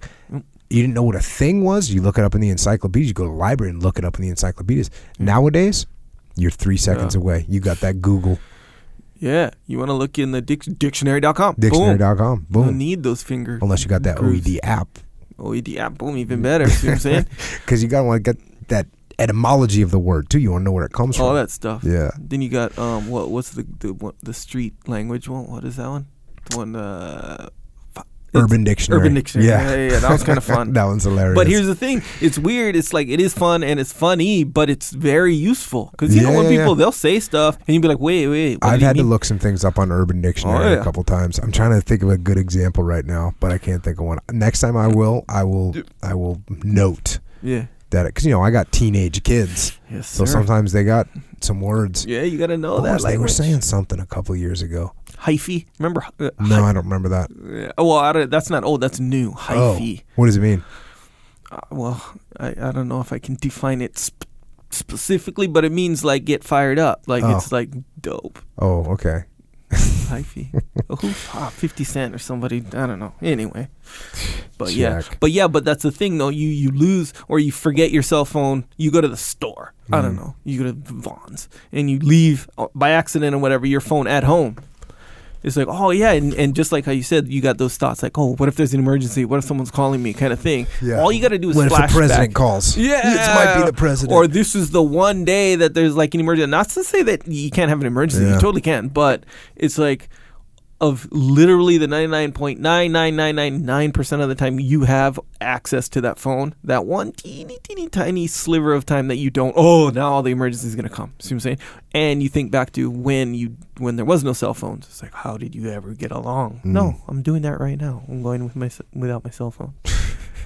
but everyone around, here's the thing though, with that everyone around you kind of feels the same thing. So, like for example, if you go to the store, or I, if I go to the store, people know I go to the store, or people know I went to the store. My wife knows, you know. Maybe if I'm like hanging out with friends, or hey, I'm going to the store real quick, right? Mhm. We're having a barbecue. I don't know. They expect me to have my phone, and I expect to have a phone. So it's like that communication. Now, communication, the standard of communication is way higher now. Yeah. See what I'm saying? Like your access Well, to someone else is I'll higher. tell you one thing that is a kind of a bummer, and I, you know, for a long time I responded to like everybody Yeah. that reached out to me, Mhm. And and I just can't. I mean, I can't do it. I just it's physical. I would be doing nothing but sitting around doing that. Yeah, yeah. And it's really cool, man. I get letters and emails and Facebook and DMs on, you know, and I just don't have time. And I feel bad. You know, I read most everything, Yeah. but it's been getting crazy. And here's the thing, and I think this is important to understand overall for kind of for you for sure, me, for everyone. When Mm-hmm. someone, you know how like someone will text you or someone will send you a, like a, a message, like a long message, Yeah. and some, it's easy to think like, hey, you could have responded with like just something, you know, rather than nothing. But here's the thing, it that's not true because if someone sends you a text message. Or s- especially something long and meaningful, like you don't want to just reply back Mm-hmm. Yeah. with "okay" Yeah. or "okay, I'll text you later more about this message." That that makes way less sense. You want to have something kind of thought out. Yeah. So it's not just a small little response or you, who doesn't have time to send one text. Well, the thing is, yeah, physically sending the text Yeah. doesn't take any time, but to consider your a, a valid or appropriate response to most texts and, and especially in your case where you get messages legit, Legit messages messages. you can't just be like cool Yeah. and then move on to the next thing you can't do that No, I know, man. so you got to like consider all these things, and then all that consideration. That's what takes the time. Yeah. And mental energy, by the way, like f- like f- like you can't go in one direction mentally and just pivot real quick and be like, yeah, let me just mentally accommodate this. You know, it's like man, it takes more thought than that. Yeah. So it's hard to fit it all in, especially for you know. It is, man. like. I feel uh, bad when I can't get back to people, but I appreciate them reaching out and letting me know that they're getting good information, right? Yeah. Whether it's work related, whether it's individual, personal related, their kids, whatever, warrior, ki- I mean, all kinds of good stuff. And I'm so stoked. But like you said, it's like like I can't literally just cannot. So you I tried. yeah yeah yeah and I tried. So I posted uh, today. I was like, "Hey, it's Monday. Sometimes life gets the upper hand. And you got to go. You got to attack." yeah, yeah And that's why I was feeling this weekend. I was like, because I've been on the road. We went to Maine. Didn't get a lot of work done in Maine because we were working in Maine. We were rolling, and then we were working and recording podcasts and interviewing and all this other stuff. So didn't have a lot of time up there. Got a little bit behind. Life got the upper hand on me, and so I was kind of feeling it on when I got home. And then what I said was, "Oh, you know what I'm going to do?" So Sunday, I just I'm just going to work all day. Just get just get busy. get the upper yeah, hand. because people were talking to me about the kids podcast. Yeah. What Kid up? podcast. Yeah, where's the other? You know, hey. hey, my kids love listening to it. We're listening to it for the. We're listening to the first sixteen episodes for the ninth time now. Yeah. Can you make another one, Yeah. or are you giving up on that? I'm like, Ooh, ooh. those are straight up fighting Yeah. words from you. Huh? So, so I got after that, recorded some of that today, but but that's what I did. Go on the attack, like, and that really does. It really like by the end, by by the end of Sunday, I was like, oh, I got. And I thought I thought it's gonna be a late night on Sunday. I thought midnight, which you know I don't want to go to bed at midnight on a Sunday night. Oh, got to, got done. It's like nine forty five at night. I was like, oh, yeah. straight Yeah, man, on the and I was ahead. I was back ahead, but I had to get aggressive. I had to dig deep. I had to go like, okay, this is what's going on. So if you start feeling that little life's getting the upper hand, if you if you let it continue to maneuver on you, it's gonna get worse. If you go, oh, oh, you think you're gonna get the upper hand on me? Watch this. I'm gonna get aggressive. I'm Yeah. gonna knock out so much stuff in the next 24 hours. You're not even gonna know what just happened, son. Yeah, huh? So that's how I went at Yeah. went at. Is is actually I, I made the video on Monday. Technically, it was a Sunday evolution, but by the time Monday rolled around, I was back in the game. Yeah, that's true, huh? Because like if you get the or some someone else, something else gets the upper hand, it's like dang.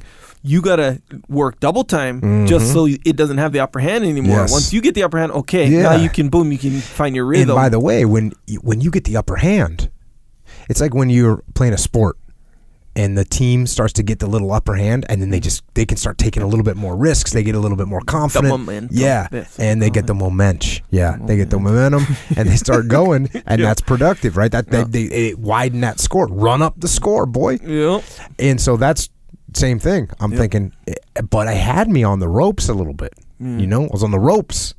I was on the ropes over here, and I had to, Dang, had to get. A, I woke up early, and I was just boom. I'm gonna start hammering, and that's what you got to do. Finished reading a book, wrote another book, edited a book. I had a stack of stuff. Come get some. Be aggressive.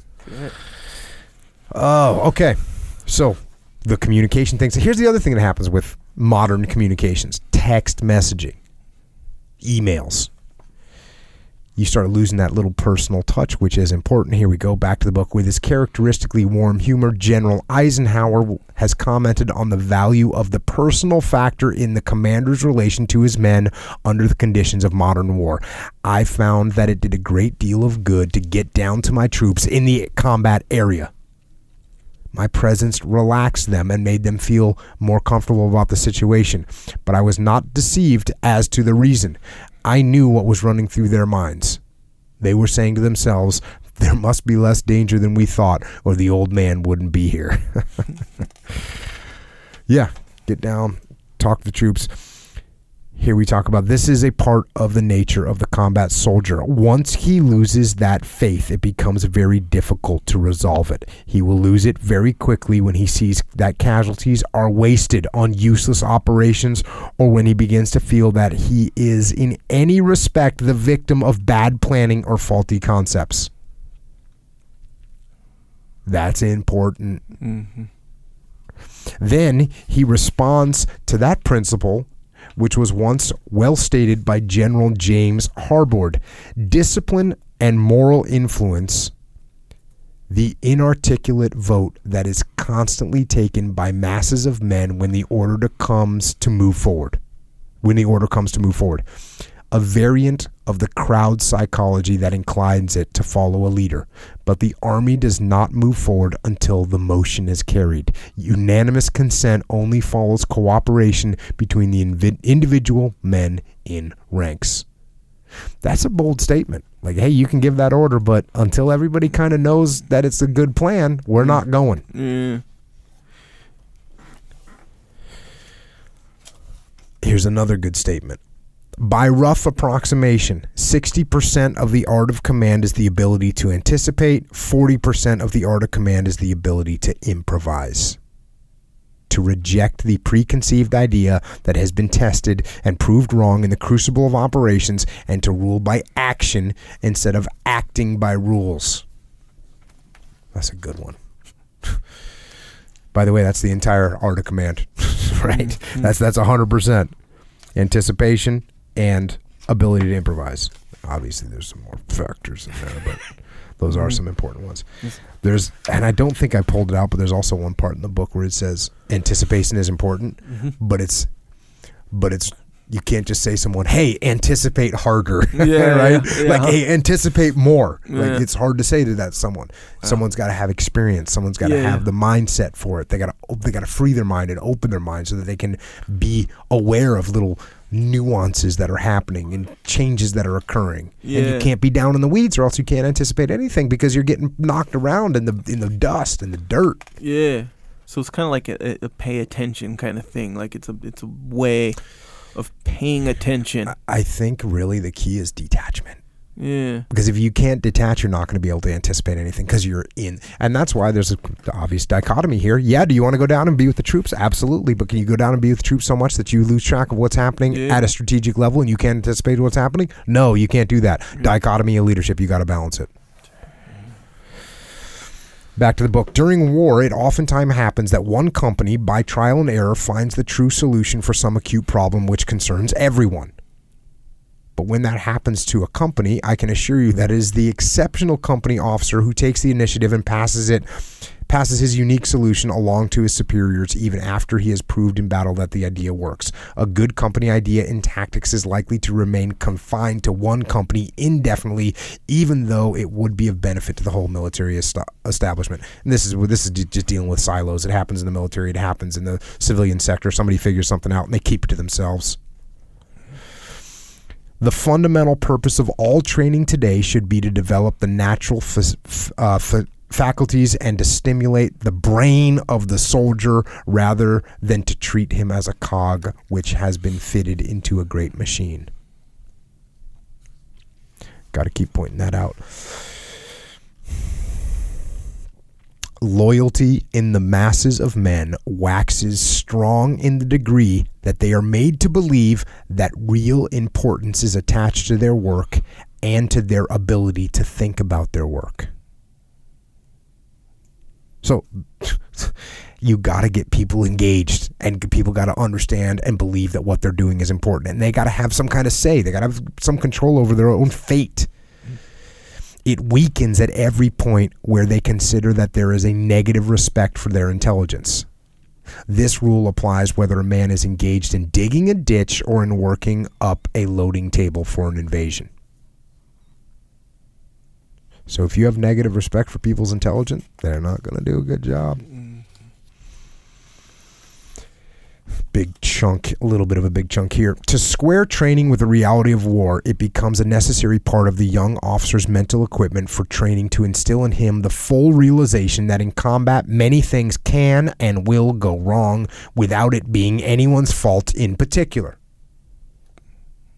So, what did I just say? Things are going to happen and it's no one's fault. Does that really does that really marry up with the idea of extreme ownership? Well, not really, right? Because I'm taking ownership of anything. Right. However, keep listening. Mm. War is aimed at destruction. The fire and general purpose of the enemy are directed against one's own personnel, materiel, and communications with the object of keeping one's own design from coming into play. Small plans miscarry because the wrong man happens to be hit at the critical moment or the guns which were counted on are knocked out of action. The problem of command in battle is ever to establish a safe margin which will allow for such misadventure. There you go. So things are going to go wrong, but what you have to take ownership of is is figuring out how you're going to have a plan that's going to overcome those mm-hmm. problems back to the book. But this much is certain. There is no system of safeguards known to man which can fully eliminate the consequences of accident and mischance in battle. Hence, the only final protection is the resiliency and courage of the commander and his subordinates. So, what does that mean? When something goes wrong, when something bad happens, you adapt, you adjust, you you alter your plans, and you continue forward. You own it. It therefore follows that the far object of a training system is to prepare the combat officer mentally so that he can cope with the unusual and the unexpected as if it were the altogether normal and give him poise in a situation where all else is in disequilibrium. Over and over again. And how do you do that? How do you do that in the civilian sector, right? You prepare your people, you role play with people, you give them hard problems, you make them figure things out. You put them in tough situations so that they become accustomed to it. But how to do it? I would say that the beginning lies in a system of schooling which puts the emphasis on teaching soldiers how to think rather than what to think even though such a revolutionary idea would put the Army somewhat ahead of our civilian education. And that's a common thing that gets said in military training is teaching people how to think, not what to think. And this is a good the test of fitness of command is the ability to think clearly in the face of unexpected contingency or opportunity. Improvisation is the essence of initiative in all combat just as initiative is the outward showing of the power of decision. Think about this when you're raising your kids too. That's a good little something to think about. You want mm. your kids to be able to think. Mm. think get that's that's why you got to have them doing some creative stuff, yeah. right? Sure, jujitsu's creative, but you got to got to throw some other stuff at them. Yeah.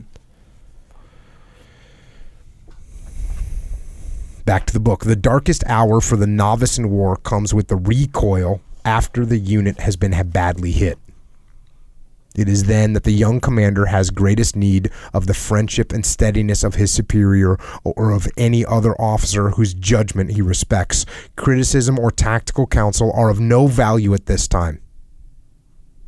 They can be given that later if necessary, but in the wrong hour, they add to the hurt. Let him get out his crying towel when he is told how it happened, the important thing is that he be given a pat on the back and insurance and assurance that he did his full duty and some little reminder that while he may feel that his losses are excessive, such incidents are unavoidable feature of combat and do not keep one from coming back in the next round. In Siegfried, in Siegfried Sassoon's Memories of an Infantryman, the young lieutenant tells of emerging from a bloody trench raid and meeting his colonel. This was Kin- Colonel Kinjack, I'd never met before, and it was the first time I had ever shared any human equality with him. He spoke kindly to me in his rough way, and in doing so, he made me very thankful that I had done what I could. So, I mean, this is a very important, especially for folks that are in the military or in services where you can take losses. And that is when you're in charge, it's the time is not then to provide tactical counsel, right? That's not the time. First, you got to let the person get over the emotional hump, help them through that. And if you got to go back and debrief them later, that's what you do. I think I think everybody needs to pay attention to that. And I mean, you could say the same thing for businesses. You know, if somebody makes a big mistake and they feel bad about it and it hurts them, or they get people fired, or they cost a bunch of money, or something like, you might not want to jump on their back immediately. A man remains a man after he puts on a soldier's suit.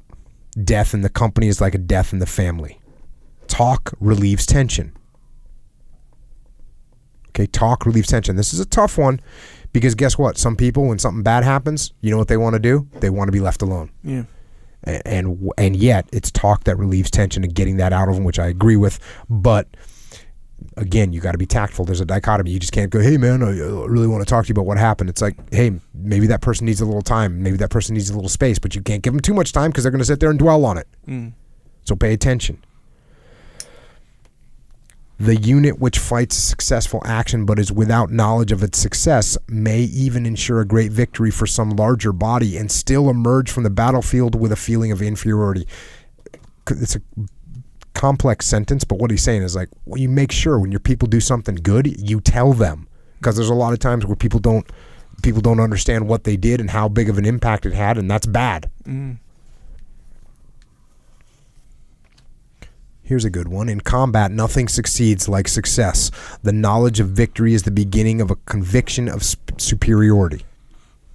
Just as truly, the savor of one small triumph will wholly drive out the bitter taste of any number of demoralizing defeats. Nothing succeeds like success. Now we get in the section tactical cohesion. Important. We're going to think about that. You know, there's a story in Extreme Ownership about the boat crews and the boat crew doing well. And sometimes people will say, "Well, you know, what did the guy that do do different? What did the new leader do?" And I always say, "Well, what he got the team to do is get everyone in the boat rowing the boat in the same direction at the same time. like if you can do that, you're winning. If you can do that as a leader, if you can get everybody in the boat rowing the boat in the same direction at the same time, you're going to win." mm. And you'd be surprised how often I see companies, I see businesses, I see military units where people are not rowing the boat in the same direction at the same time. Yeah. So that's what tactical cohesion is. Tactical cohesion is how can we get people to be working together? And here we go. Getting the troops to that cohesiveness back to the book. It may be done through one bold individual standing erect and saying to a few others, Follow me, we are going on. If a few rise and follow, the entire line is apt to get in motion. On the other hand, if this same individual advances alone but says nothing, it is unlikely that he will have any followers. One word, come, makes his action tenfold as effective as if he plunges gallantly ahead in silence. The act of moving is initiative. The act of coupling motion with speech is thinking initiative. Important. Very important. Here's talk about getting a gunfight. The first thing you do as you hit the ground is reestablish contact with your men. Determine where they are and let them know where you are. This this happens in business too. Something bad happens and we all go into panic mode and start focusing on our own little world. As a leader, you need to say, "Okay, guys, here's what's going on. Here's where I am. Here's what we're going to do." Mm-hmm. Leadership, leadership, leadership, leadership. The majority of small unit leaders do not take any steps toward restoring control from which alone can come unity of action. Some try to contact their men by voice or by relay of voice. During an action, while the men are prone, the voice will rarely carry more than 25 feet. This means that unless there is a relay of all hands under and and all hands understand what is being attempted, the voice method is ineffective. In the SEAL teams, when somebody yells out a command, everybody says it. And it's the best, it's the coolest thing. It's not the coolest thing, but it's It's pretty it's, dope. it's pretty cool Yeah. when you hear that word getting passed and you hear the criticalness of an important command Mm. coming out and everybody says it and the, it's just that's what you have to do and we're so well trained at that Yeah. that's one of the few tactical things that you learn in basic underwater demolition seal training is you better pass the word Mm. pass the word man it's one of those things it's one of those things you learn to pass the word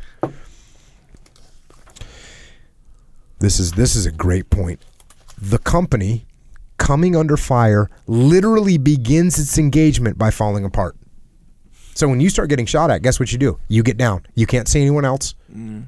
and you don't know what's happening. So your first thing that happens when you get engaged is you fall apart. Yeah. Thereafter, so long as it continues to engage, the overriding problem of the commander is the reunification of his elements. This is a great way to think about. it. So, all you tactical leaders out there, military, police, firefighters, this is important. Think about this. After the thing, after the engagement starts, the overriding problem of the commander is the reu- reunification of his elements. Proper fire support and direction are coming are among the tools which he uses in bringing about cohesion. But the fundamental means is communication, getting his men to link up by talking to one another and sending along word of what they are doing and what they have seen. Now, this is a very simple thing. It is so simple that it recalls the warning from Colonel G.F.R. Henderson In war, the simple things are the most difficult. Pass the word. We say that we seek initiative in our men. That is the American way of fighting. We say that we want men who can think and act. We are just as steadfast, however, in, in proclaiming that the supreme object in training is to produce unity of action. These two aims are not mutually exclusive. In fact, they are complementary halves of an enlightened battle discipline. So, did you catch that? We want our people to act. We want our people to act for themselves. We want them to think and act. And at the same time, we want unifi- uni- unified uh, unity of command. We want th- them to be working together. So we want them to act alone and we want them to work together. There's obviously a dichotomy there. Those are the complementary halves of an enlightened battle discipline. Here we go. This is beautiful. But the various curious part of it is that la- is that training largely ignores the sole principle which makes these two basic ideas fully and finally reconcilable.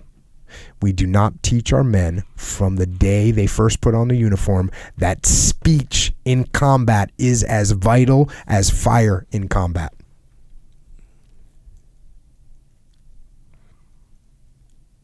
Speech in combat is as vital as fire in combat. We do not say to them that for a man to be able to think straight about his tactical situation is not enough. He must communicate his thoughts to others before they can begin to produce unity of action. Out of speech or from the written word, which is its substitute, comes all unification of strength on the battlefield. And from the latter comes decisive action. This applies to two men serving together on an outpost. It applies equally to the battalion or the regiment. Right there. Right there. If you can't communicate with the other people and people don't spread the word and your team doesn't communicate well with each other, you're not going to be able to join these two halves, which is acting and being decisive and being using initiative and cohesiveness of your unit. The question still remains what kind of initiative is beneficial and what kind is harmful? And how may troops be might might be taught to distinguish between the two, right? So could a, a person on your in your platoon take so much initiative that it hurts? Oh yes, they can. I've seen it many times before. Mm-hmm. Many times before I've seen that. So the question is, how do we know how much? There's a dichotomy, right? We want people to action, but we don't don't want them to take too much action. Mm. I'm glad I wrote the book, Dichotomy of Leadership. Yeah. and here's here's his way of trying to define that: is the soldier acting on his own to advise others of his tactical situation or conveying any other information which may be of general benefit in furthering the tactical situation of the company or in enlisting the aid of others in carrying out any action which will benefit the tactical situation of the company. So you you you need to take action, you need to take initiative as long as it's benefiting the company hmm. As long as you're and you know what we talk about is commander's intent. Like you can do whatever you want as long as it's in support of commander's intent. If it's not in support of commander's intent we got a problem. Mm.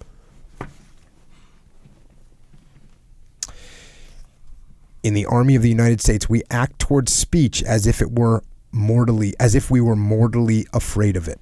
We tell our men to think, yet we never tell them that if in combat they remain dumb, it is slow suicide. Slow suicide. The period between wars was an age of rapid advancement in communications technique. Radio was born. The telephone was vastly improved. The teleprinter appeared, and television waited just around the corner. It all came so fast that we were struck dumb by our own magic. How brilliant is that? We were struck dumb by our own magic. How many people these days are are be, not becoming good communicators because they're not interacting with people enough? Because instead of talking to them, they're sending them a text. Instead of talking to them, they're they're sending them an email. Yeah. That, how is that affecting us? Pretty much everybody. Pretty much everybody. I'm one of those people, by the way. You've got emojis coming out, right? we got issues. I don't know. That might be in a step in the right direction, right? The additional emojis, additional communication. You know right? what? It is. It does add some clarity to your statements. Yeah, I'll give you credit. Maybe I need to get in the emoji game. Maybe. Not Maybe. happening. But you know that that's a great thing. You know, talking about raising kids to make sure you talk to your kids. I, I worked with someone once that had a kid that had like a speech impediment, Mhm. and this kid would just sit down and talk your ear off Mm. with speech impediment. Yeah, and and I talked to the parent and said, "Hey, you got one confident kid, you know, with the speech impediment. Yeah. How did you get him to overcome, you know, this this speech impediment or the, the it's not so much the speech impediment because he didn't overcome it, still had it. Right. But guess what? Was going to talk your ear off and was going to sit down and act professional and get it, convey his message. And the response was got him to talk to people all the time Yeah. and and made him talk to people. And so that's what you do. Get, get have conversations with your kids. How's that? Yeah. Have conversations with your people on your team. How's that? Yeah. Is that one of the reasons why podcasts are popular? Because you get to hear conversations between people because you're not hearing them otherwise. Yeah. Yeah. Maybe. Here's he's saying, uh, this is just good advice for this is for all you folks that are thinking about joining the military. Here we go. When you prepare to fight, you must prepare to talk. You must learn that speech will help you save your situation. You must be alert at all times to let others know what is happening to you. You must use your brain and your voice anytime that any word of yours will help you or others. You are a tactical unit and you must think of yourself that way. Don't try to win a war or capture a hill all by yourself. Your action alone means nothing or at best very little. It is when you talk to others and they join with you that your action becomes important. Got to communicate.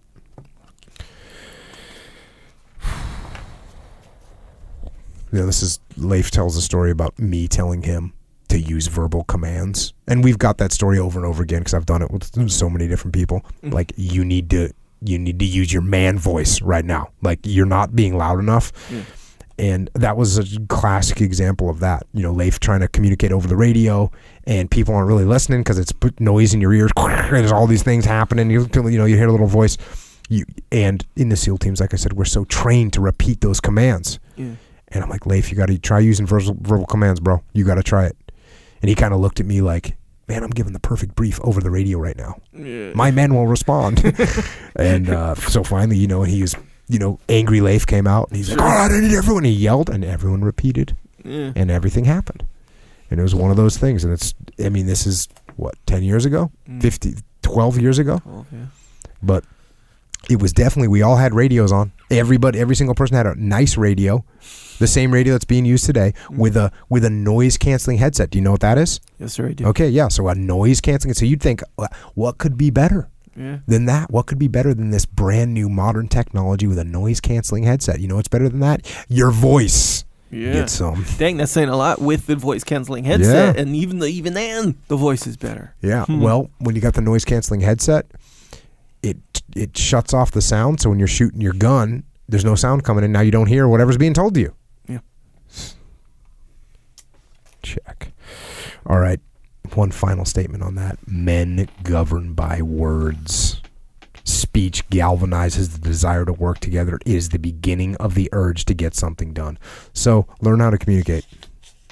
St- read. Study English. Learn how to write. It's going to make you a better communicator. All right, now we go to why men fight. When a retrograde movement becomes necessary in combat, it is an invitation to disaster to move before the men are told why they are moving. If the pressure has made the fact that that fact obvious, then they still must be told how far to go, and the line or point to which they are withdrawing must be made clear and unmistakable. Otherwise, they will keep moving and all control will be lost. The spoken word is the greatest of steadying forces in any time of crisis. Think about that. The spoken word is the greatest of steadying forces in any time of crisis. An excited lieutenant shouting, Get the hell out of here and follow me to that tree, follow me to that tree line on the far side of the creek will succeed though a perfectly calm captain trying to bring off the same movement but keeping his voice calm, keeping his voice down with the result that the men do not hear him will fail. That's obvious. Formal language under these circumstances is almost unknown in the Army of the United States. In fact, get the hell out of here has virtually established itself in our jargon as the customary order. Said Dren- General Dragon Dragomirov. A strong moral education is the best safeguard to solidarity of troops under fire. Even so, the soldier will forget or discount much that training has taught him as the danger mounts and fear takes hold. It is then the it is then that the voice of the leader must cut through fear to remind him of what is required. The reason ex- the reasoned explanation of why this is true has never been more clearly stated than by Staff Sergeant Pete F. Dine of the 17th Infantry Regiment after he had won the Silver Star for taking over the leading of a demoralized platoon during the Burton Island fight. And here's Staff Sergeant Pete Dine. I knew that the men were afraid and careless at the same time. Though some were being killed, the others would not take even average precautions in going after the enemy installations as we passed through them. I knew they were afraid because I was aware of my own fear. Then I asked myself why it was that we felt fear in each other, and I realized it was because all of the leaders had quit talking. I knew then that the only way to get confidence back into the platoon was to talk it up, as a man might do in a football game. I continued my own attack on the enemy shelters and spider holes, but there was a difference. That now began that I now began yelling to others, "Watch me. This is what you're supposed to do. Get at it. Keep working. Keep your eyes open." Soon the platoon became collected and began to operate methodically but I kept talking until the end because I had learned something new. Leaders must talk if they are to lead. Action is not enough. A silent example will never rally men. Get some. Or get at it. Get at it. In battle, back to the book, in battle, the voice of the leader is always needed to call back the men from carelessness. It is their chronic attitude in and out of danger. Even in veteran troops, it is not expected.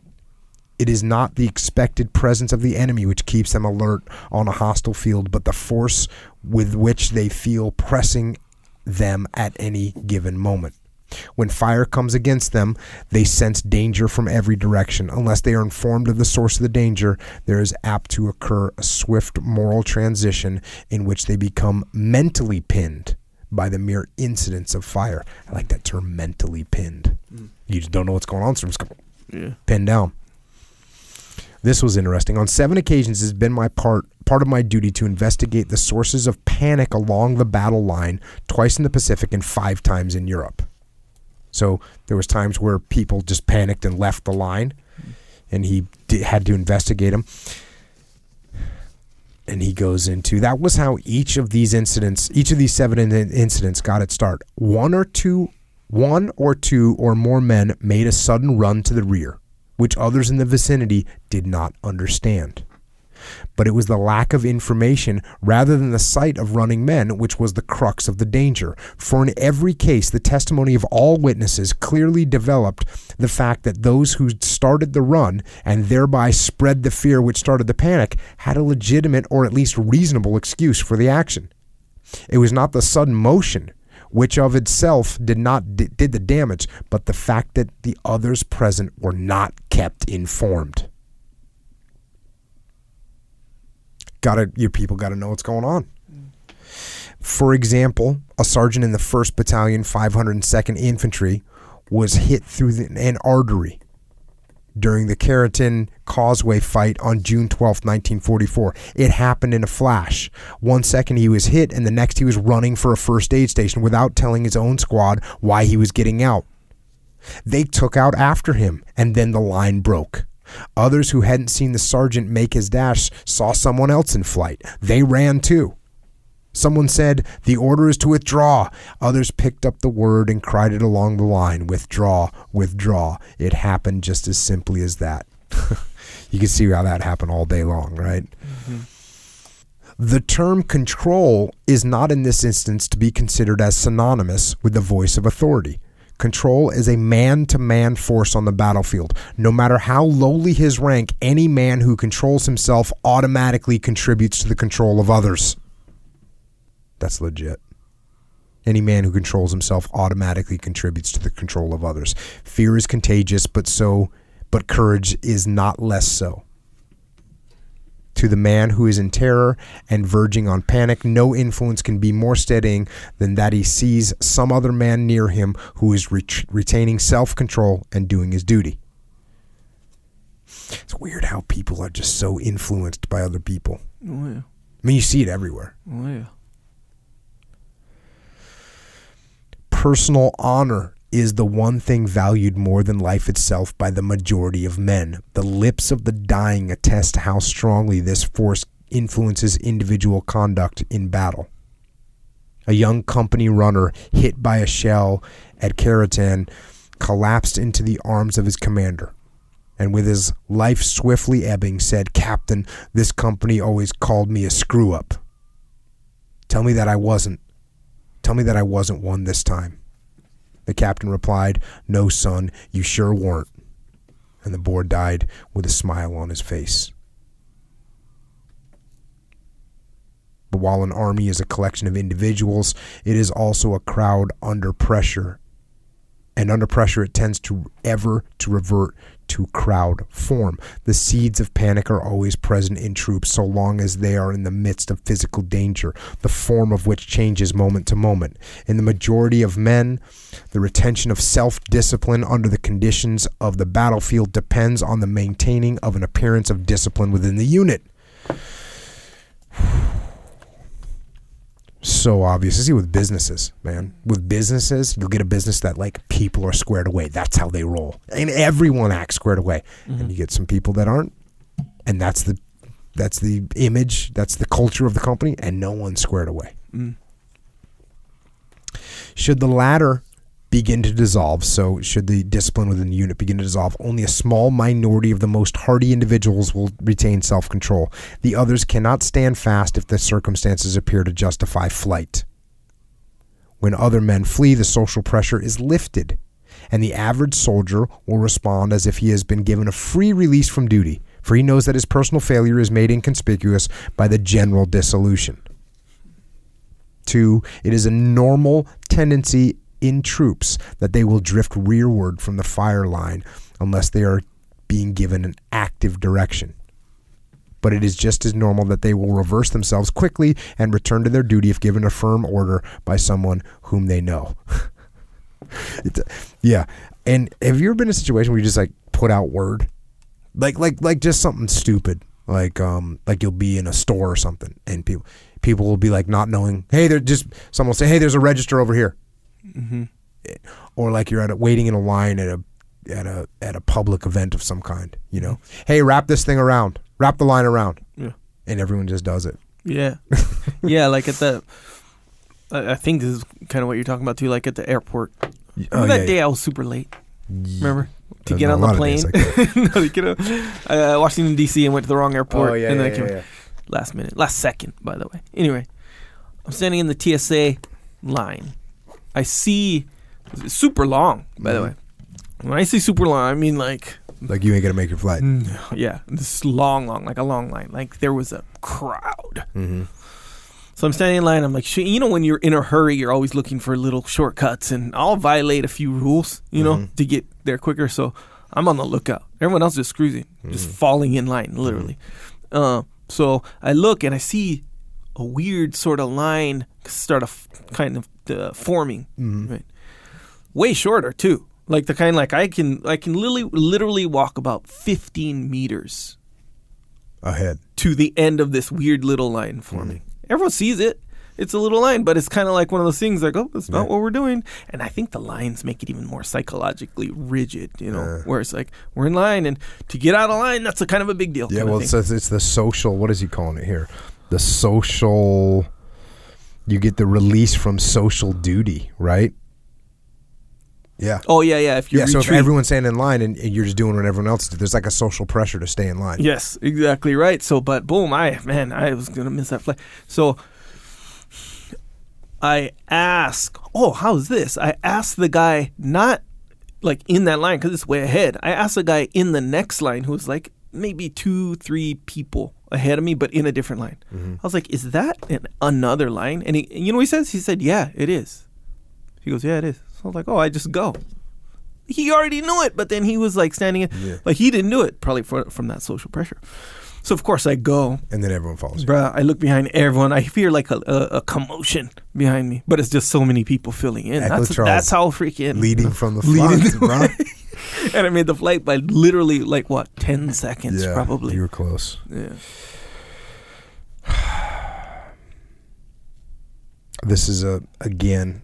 I kind of covered this, but I'm going to hit it one more time. Individual stragglers had almost no combat value when inducted into a strange organization. The majority of them were unwilling to join any such solid unit which still facing the enemy. The minority, even after being given food and a little rest, took their place in line.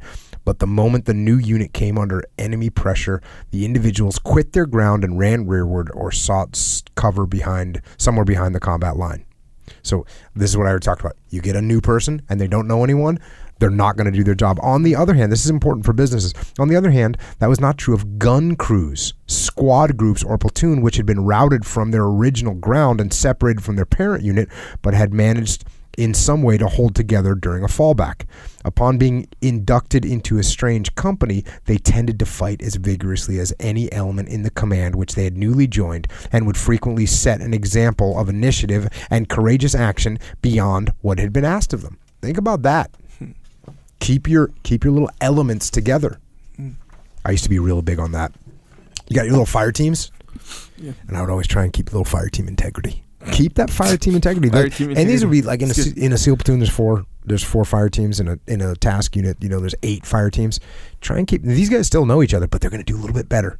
They just keep that fire team integrity. They already know each other. They already know what's up. Yeah.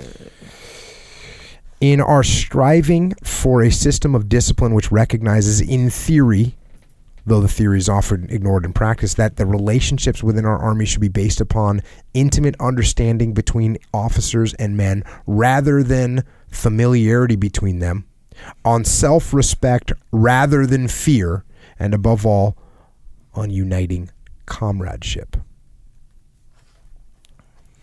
Self respect rather than fear. This is they have destroyed the name and tradition of old and honored regiments with the stroke of a pen for convenience sake.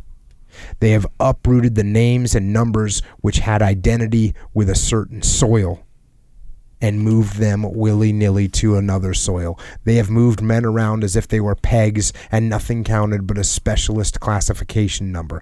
They have become fillers of holes rather than architects of human spirit. That's bold, isn't it? Yes, it is. You like that one. I do. So sometimes the army, and the army does this more than anyone else, I believe. They'll just like ha- take a unit that's been around for 122 years, fought in all kinds of wars, and just disband them. They're done. Just get rid of them, Hmm. and just and sometimes they bring them back, thankfully. but that's not a good idea. There's a certain power in tradition, right? Yeah, There's a certain power in tradition. There's a when they formed up SEAL Team Five, they took they they took SEAL Team or sorry Underwater Demolition Team Eleven, and they disbanded it and basically reformed it as SEAL Team Five. Mm. But if you look at the the symbol of SEAL Team Five, there's a setting sun, and on the setting sun is the number eleven. You can see it going down. Little little fact for you. UDT. Pretty cool. But they at least kept that tradition Yeah, alive, right? yeah, fully. At least ke- kept that tradition alive. Yeah. Um, and yes, this idea of fillers of holes rather than architects of human spirit, you got to think about what you're doing with little units when you start breaking them up and moving people around. There's this, there's relationships there that you're messing with. You might not be doing a good thing just because this guy has a certain qualification. Oh, put him over there. Therein lies a great weakness, and we have suffered from it through every war. For it must ever remain that acquisition of a truer knowledge of the nature of man in war will suffice very little if put to work only by the local commander on limited ground. So everybody's got to understand that there's human beings working here, that the, you're dealing with human, that you have to be an architect of the human spirit. That again leaves too much to chance and puts too high a premium on the virtues and talents of the average leader. What is needed primarily, if we are to go forward, the policies stemming from the top, which are based not upon slide rule calculations, but on knowledge of the human heart. Next chapter the, the aggressive will. I like this little section. Morale is the thinking of an army. It is the whole complex body of an army's thought, the way it feels about the soil and about the people from which it springs, the way that it feels about their cause and their politics as compared with other causes and other politics, the way that it feels about its friends and allies as well as its enemies, about its commanders and gold bricks about food and shelter, duty and leisure, militarism and civilianism, freedom and slavery, work and want, weapons and comradeship, bunk fatigue and drill, discipline and disorder, life and death, God and the devil. That's a big that's a big that's what he's saying. Mm. Like you've got human beings and the morale of the army is all of that stuff combined together. You have to account for it. Hmm. The definition cuts through one of the oldest myths in the military book that morale comes from discipline.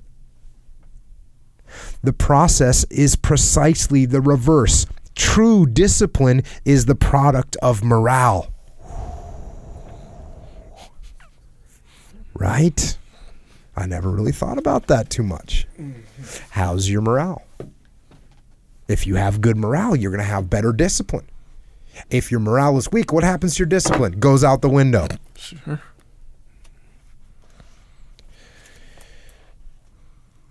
The soldier needs a sound and vigorous body if he is to contend in modern war. But this itself should be the object rather than the perfecting of him in drills not even remotely related to use of his weapons, out of a mistaken and obsolescent notion that they somehow improve his discipline. There is no such time for method for this method.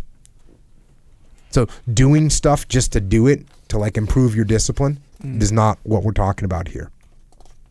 Beyond the basic physical requirement, the essential is that he be given the freedom to think with a clear mind, which freedom can be his only when he becomes convinced that the army, and particularly the army as represented by his immediate superiors, is doing everything possible for his welfare. You got to care about your people. That's what that's what Mook said. That's what that's what General Mukoyama said. You got to care about your people. I 100% agree. Soldiers can endure hardship. Most of their training is directed toward conditioning them for unusual privation and exertion, but no power on earth can reconcile them to what common sense says is unnecessary hardship, which might have been avoided by greater intelligence in their superiors. that is awesome. If your your people do all kinds of take all kinds of punishment for you, but if they see that there's a way you could have avoided punishment for them and you didn't do it because you were dumb, they're going to mm-hmm. rebel against you. Mm-hmm. The more intelligent The more intelligent the soldier, the more likely it is that he will see as a sign see that as a sign of indiscipline up above and will answer it the same way. So if the upper chain of commands dropping the ball, guess what's going to happen? The lower chain of we're dropping the ball too. Nothing more radical is suggested here than that the leader who would make certain of the fundamental soundness of his operation cannot do better than concentrate his attention on his men. That's a bold statement. There's nothing better you can do than concentrate your attention on your men. If you want something to be successful, concentrate on your people. Mm. There is no other worthwhile road. The, they dupe only themselves who believe that there is a brand of military efficiency which consists in moving smartly, expediting papers, and achieving perfection in formations, while at the same time slighting or ignoring the human nature of those whom they command. The art of leading in operations large or small is the art of dealing with humanity and working diligently on behalf of men, of being sympathetic with them, but equally of insisting that they make a square facing toward their own problems. These are the real basis of commanders' major calculations. That's just a awesome, that whole thing. The art of leading, dealing with humanity, working diligently on behalf of your men, being sympathetic with them. And at the same time, dichotomy, insisting that they make a square facing toward their own problems. Mm. Boom. Men who have been in battle know from firsthand experience that when the chips are down, a man fights to help the man next to him, next to him, just as a company fights to keep pace with its flanks. Things have to be that simple. An ideal does not become tangible at the moment of firing a volley or charging a hill. Having already suggested that the thinking bayonets can never be subordinated by the routine methods of a discipline which is based largely in mechanical procedures, I will add that no leader will ever fail his troops, nor will they fail him who leads them in respect for the disciplined life. Between these two things, discipline in itself and a personal faith in the military value of discipline, lies all the difference between military maturity, and mediocrity. A salute from a willing from an unwilling soldier is as meaningless as the moving of a leaf on a tree. It is a sign only that the subject has been caught by a gust of wind. But a salute from the man who takes pride in the gesture because he feels privileged to wear the uniform, having found the service good, is an act of the highest military virtue. One further fact that needs to be stressed about the character of those officers whose capacity could be measured in the efficiency of their companies while they were scrupulous in the care of their men, they were not wet nurses. They treated their subordinates as men. They did not regard them as adolescents, and they did not employ the classroom manner in dealing with them individually or in the mass. That was an important part of their hold upon the men. The men prize a commander the more if he looks and acts the part of a soldier, but the characteristic of a fine appearance will but betray him the sooner if he has no real kinship with the men. So he this is dichotomy. You got to take care of your men, but you're not a wet nurse. You don't treat them like little kids. The characteristics which are required in the minor in the minor commander if he is to prove capable of preparing men for and leading them through the shock of combat with high credit may therefore be briefly described as one diligence in the care of men so here's the characteristics. Number one, diligence in the care of men. Number two, administration of all organizational affairs, such as punishments and promotions, according to a standard of resolute justice. Number three, military bearing.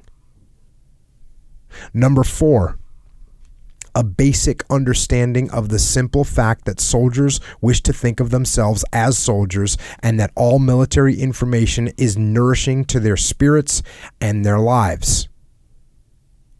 Number five, courage, creative intelligence, and physical fitness. Number six, innate respect for the dignity of the position and the work of other men. I'm going to tell you, those are some good rules, some good things to think about if you're in a leadership position. Here's a little commentary and it was written in 1947, might still be true today. It is my belief that there is no more hurtful doctrine put before our people today than that the Army should duplicate the arrangements which obtain within the civil society, slavishly imitating the latter's comforts, social customs, and ideas of regulating justice, and insisting on no higher standards of personal responsibility for its people. So, hey, guess what? The military is not the civilian world. Mm-hmm. And we shouldn't be trying to make it that way. The military is the military. That's 1947 he's saying that. I'm going to have to say I agree. In my opinion, and I do not say this lightly, the fault in our disciplinary level during World War II was not primarily that the discipline of the ranks needed to be more relaxed, but that the discipline of a considerable percentage of our officers needed to be tightened. For this simple reason, insofar as his ability to mold the character of troops is concerned, the qualifying test of an officer is the judgment placed upon his soldierly abilities by those who serve under him.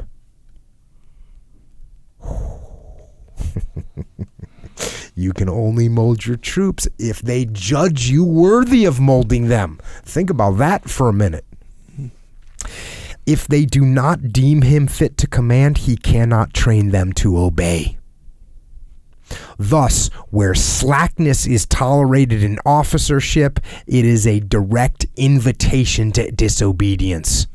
And as disobedience multiplies, all discipline disappears.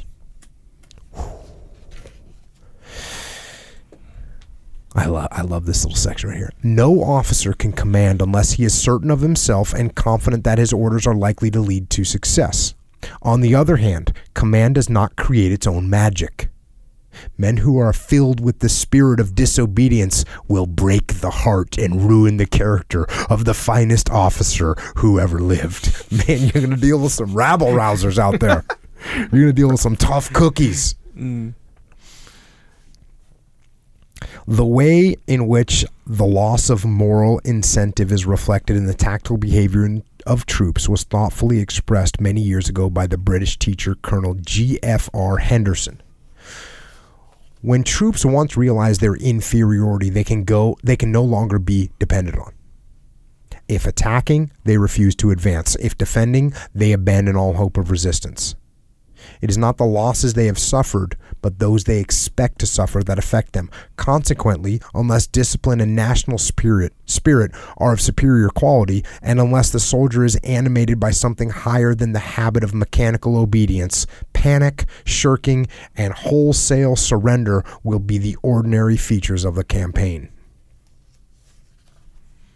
Pretty harsh warning. Nothing more unfortunate can happen to the commander than to come to be regarded by his subordinates as unapproachable, for such a reputation isolates him from the main problems of command as well as its chief rewards. So, you got to be approachable as a leader. They're saying there's nothing more unfortunate than being regarded as unapproachable. It is, back to the book, it is never a waste of time for the commander to talk to his people about their problems. Here's a good people ask me. I get all the junior leaders from the military, from the civilian sector, from everywhere. And they ask me, what am I supposed to do? To the young officer who's conscious of his own reserve and is anxious to do something about it, I can suggest nothing better than to make a habit of full physical participation. That is, instead of watching the squad or platoon work out a problem and either directing or criticizing its action, let him pick up a weapon, relieve one man in the group, then let himself be the one commanded until the conclusion of the operation. Is this course of contact beneath the dignity of the American officer? Certainly not. So, get, what says it? Get in the game. Get in the game. In the United States service, we are tending to forget because of the effective motorization that the higher value of discipline of the road march in other days that it was that it wasn't that it hardened muscles, but that short of combat, it was the best method of separating the men from the boys. Well, let's, let's get back to the little road march action. Best method for separating the men from the boys is the road march. This is true today. Despite all the new conditions imposed by high velocity warfare, a hard road march is the most satisfactory training test of the moral strength of the individual man. The great advantage of the gain in moral force through all forms of physical training is that it is un- an unconscious gain. All forms of physical training are going to give you an unconscious gain of moral force. Let that propel your workout tomorrow morning. Willpower, determination, mental poise, and mental control all march hand in hand with the general health and well being of the man. Fatigue will beat men down as quickly as any other condition, for, for fatigue brings fear with it.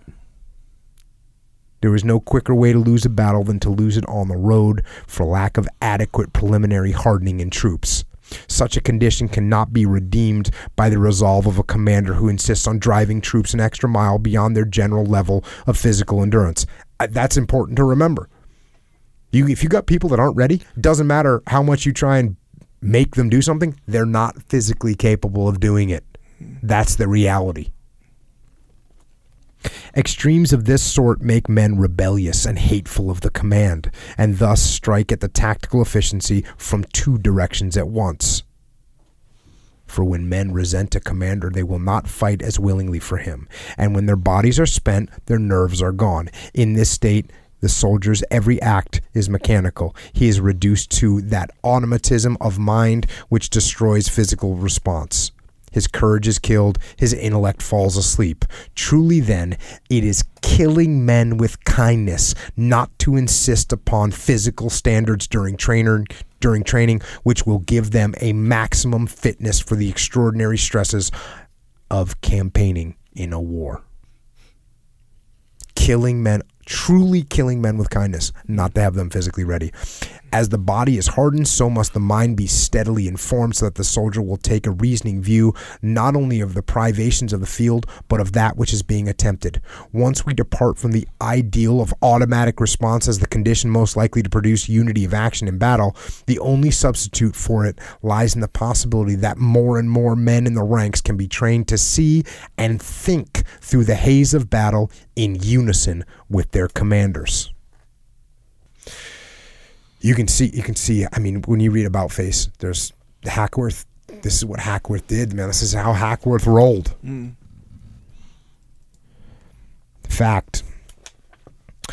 Back to the book. Why is the will of the military commander deemed more decisive of success than the will of leadership in any other calling? Clearly it is because the inertia frictions and confusions of the forces of the battlefield make all positive action more difficult and yet, the principles which win intelligent man to man cooperation apply equally in all circumstances. The same rules work on the battlefield as in an office. That's why we got a little something called echelon front.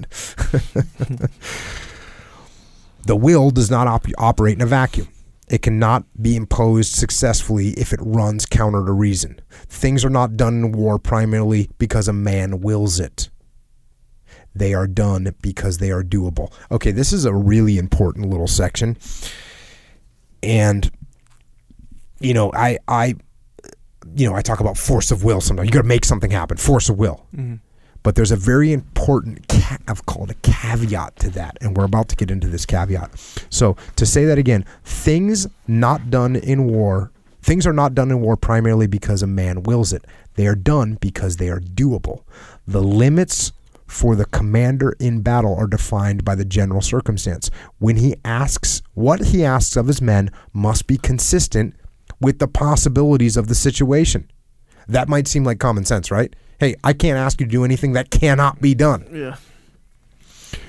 Back to the book. What can be successfully willed must first be clearly seen and understood. If amid the confusion of battle the commander sees what is required by the situation, if amid the miscarriage of arrangements and other assailing doubts of other men he measures the means of doing it, and if he then gives his order and holds his men to their duty, this is the ultimate triumph of the will on the battlefield. To reflect on this thought is to note that he exercises his will far less upon his men than upon himself. Should he, on the other hand, attempt to will that which his men know cannot be done, or feel unanimously is utterly beyond reason, or should he base his order on assumptions which they recognize as false, his will becomes temporarily without power and cannot help the situation. This is one of those things where people think, I'm just gonna I'm gonna tell them to do it and we'll see what they can get done, right? Mm. Like no, they're not gonna they're gonna see that they can't do it and they're just gonna Yeah. say we're not gonna even try. Yeah. Make your goals realistic. Make them not not just realistic, make them achievable. Mm. There is scarcely any commander with any time in combat but has had his experience of having willing troops become suddenly unresponsive because his facts were not straight. So sometimes the troops aren't going to do what you want them to do. Even though you have this strong will, they're not going to do. Why is that? Here we go. It happened to Lieutenant Colonel H.W.O. Kinnard during the night advance of 1st Battalion, 501st Parachute Infantry against the German held Dutch village in September 1944, the village of Schingel, which I have praised elsewhere in this book as one of the most brilliant battalion actions of the war. The column had advanced only 500 yards beyond its outpost line when it came under machine gun and anti tank fire. Kinnard heard some of the fire clipping the branches of the tree above his head and judged it was all going high. But the lead company had stopped and the men had jumped for the ditches. He ran forward, shouting to the men, Keep going, keep going, that fire is high. But his personal advance had no effect. Not a man stirred. So this is an incredibly like seasoned, I mean tough, well trained group, and he's telling them and he's personally leading them forward, saying, "Go, go, we gotta go. Don't worry, that fire's high," but has no effect. Not a man stirred. Back to the book. Within a moment, he f- understood why he had failed. From one of the ditches, a rifleman answered him, If you think the fire is high, Colonel, come over here. We've had eight men hit in the legs. So you've got to think about what is actually possible. The supreme trial of the commander in war lies in his ability to overcome the weaknesses of human nature in the face of danger, and these are the matters which he cannot know in full unless he has served with men where danger lies. Check. Chapter 12 Men Under Fire. To those that have known the firing line, it would scarcely be necessary to point out that morale in combat is never a steady current force, but a rapidly oscillating wave whose variations are both immeasurable and unpredictable. It is in this respect chiefly the rapidity and capriciousness of its variations that the morale that the morale problem in the zone of fire differs from that from that of a rear area soldiering. A band of men go th- may go through a terrible engagement, take its losses bravely, and then become wholly demoralized in the hour in which it must bury its own dead. A regiment, fretted to utter abjection by a protracted stay in the lines, may find its fighting spirit again in a six hour respite, during which the men are deloused and giving a cha- given a change of underwear.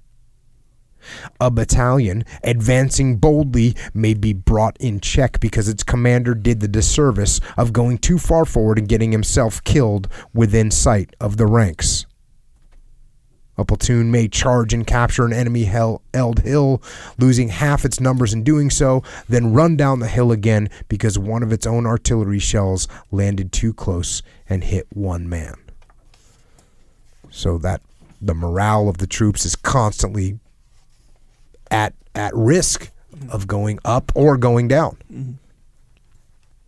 The near presence of death and the prospect of meeting it at the next moment move men in many curious and contrary ways. Many men, many men seem to change character under the guns. The life of hardship and of danger gives new strength to the truly strong and greater weakness to the truly weak. So combat is going to have an effect on people. It's going to amplify their situation. What normal man would deny that some of the fullest and fairest days of his life have been spent at the front, or that the sky ever seems more blue, or the air more bracing than when there is just a hint of danger in the air? This is an important thing for leaders to understand. The man who cannot bring himself to trust the judgment and good faith of other men cannot command very long. He will soon break under the unnecessary strain he puts on himself. Sleeplessness, nervous irritation, and loss of self-control will be his will be his lot until he is at last found totally unfit.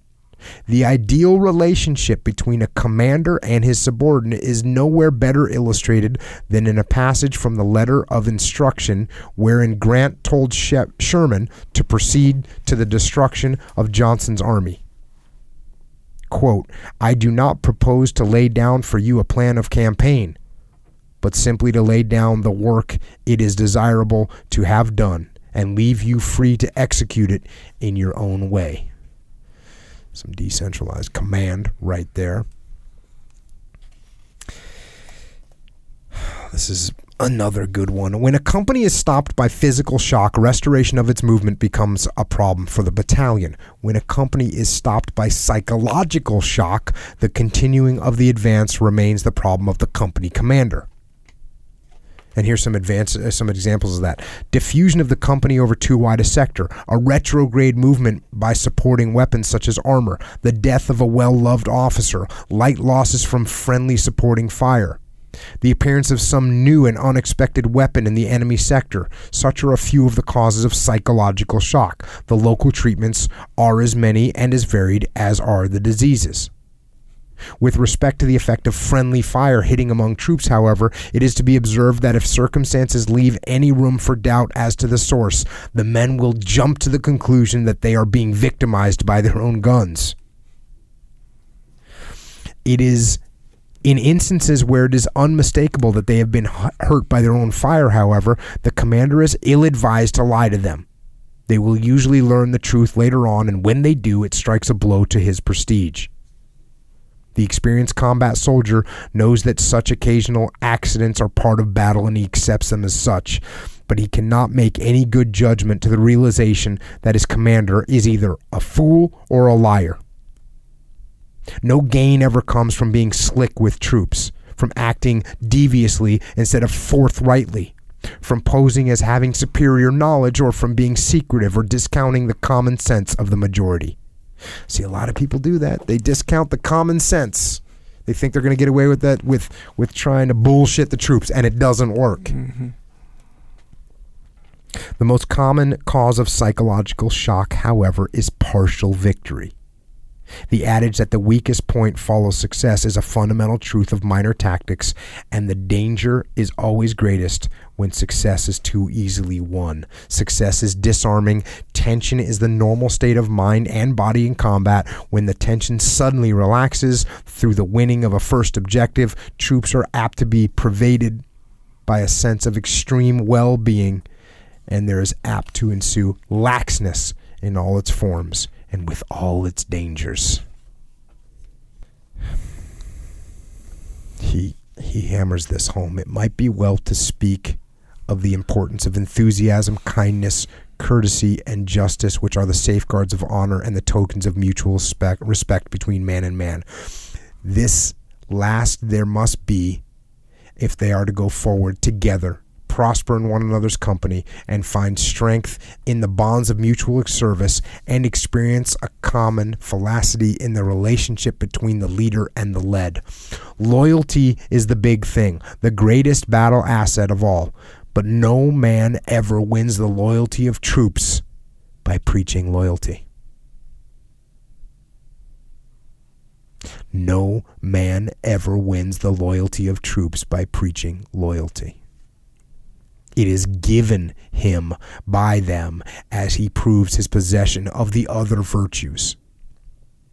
The doctrine of a blind loyalty to leadership is a selfish and futile military dogma, except insofar as it is ennobled by a higher loyalty in all ranks to truth and decency. War is too War is much too brutal a business to have room for brutal leading. In the end, its only effect can be to corrode the character of men, and when character is lost, all is lost. The bully and the sadist serve only to further encumber an army. Their subordinates must waste precious time clearing away the wreckage that they make. The good company has no place for the officer who would rather be right than be loved for the time will quickly come when he walks alone. And in battle, no man may succeed in solitude. That's worth repeating. The good company has no place for the officer, officer who would rather be right than be loved. We talked about that when Jordan was on. Hey, man, you don't need to be right when you're dealing with your significant other. No. That's not important. I have known a few brutes in battle whose talents were so limited that they could no, try no other means of command than the abuse of men. But I have yet to see one who did a good job of holding his command together when the going became rough, and in the ranks fear of the enemy began to eclipse fear of the man up top. Now, he here comes the dichotomy. Because he's talking about all these kindness and courtesy and justice. And then he says ruggedness Ruggedness, toughness, ah, these are quite different things. So long as they are only the outer reflection of an inner determination, and so long as the inner fire is tempered by a heart having real compassion for men, these are the best hands for the business. They will win the hearts of other men and will stimulate their valor. These others will try to be like them. For it is a truth not to be denied that the rugged way is the natural way in battle. Dichotomy right there. He tells this quick story. There comes to mind one last picture from the same campaign. The scene is stone walled Fort Montbarey, the last obstacle bar- barring entry into Brest a battalion of the 116th Infantry Regiment under Major Tom Dallas has had the fort invested for three days. But the defenders have withdrawn to within the inner walls and will not surrender. The infantry fire cannot get at them. The ports have been flamed, but without visible effect. Finally, Dallas asks for three tons of TNT to blow the walls. He is given one ton. Assisted by the infantry, the engineers lay the charge in a gallery under the wall. The work completed, Dallas is ready to give the orders. Then he remembers. On the night before, the battalion had attacked, and Lieutenant Durwood C. Settles had been killed in the moat. There had been no chance to recover the body. It is still there and will be crushed by the falling masonry. So the demolition is held up, and Dallas asks for a volunteer to go down to the moat under fire and bring out the body. A young lieutenant named Kelton responds. In a few minutes, Kelton returns with his burden. He says to Dallas, We are ready now. Dallas replies, Ready? Then blow them all to hell. The charge goes off, the earth shakes. The walls collapse with a roar. There is a stunned silence from within the fort. Dallas stands there for a few seconds, and the tears fall as he looks down at the body of his dead officer. And that is loyalty. Close this out with a couple more things. In every action, large or small, is decided by what happens up there on the line with where men take the final chance of life or death. Though I would not for a moment contend that modern war can be fought and won without vigorous thought and action on the home front, I deny absolutely that these things can vouchsafe military victory any more now than in the days when men fought with spears and crossbows. Any who look at war and think otherwise are sighting through the wrong end of the telescope. They have become deceived by the vastness of, vastness of the national preparation, how differently they would see things if it became their duty to measure the thin margins between victory and defeat on the field itself. The great victories of the United States have pivoted on the acts of courage and intelligence of a very few individuals. The time always comes in battle when the decisions of statesmen and of general generals can no longer affect the issue and when it is not within the power of our national wealth to change the balance decisively. Victory is never achieved prior to that point. It can only be won after the battle has been delivered into the hands of men who move in imminent danger of death. Courage is the real driving force in human affairs, and that every worthwhile action comes of some man daring what others fear to attempt. The man who is willing to fight for his country is final is finally the full custodian of its security. If there were no willing men, no power in government could ever rally the masses of the unwilling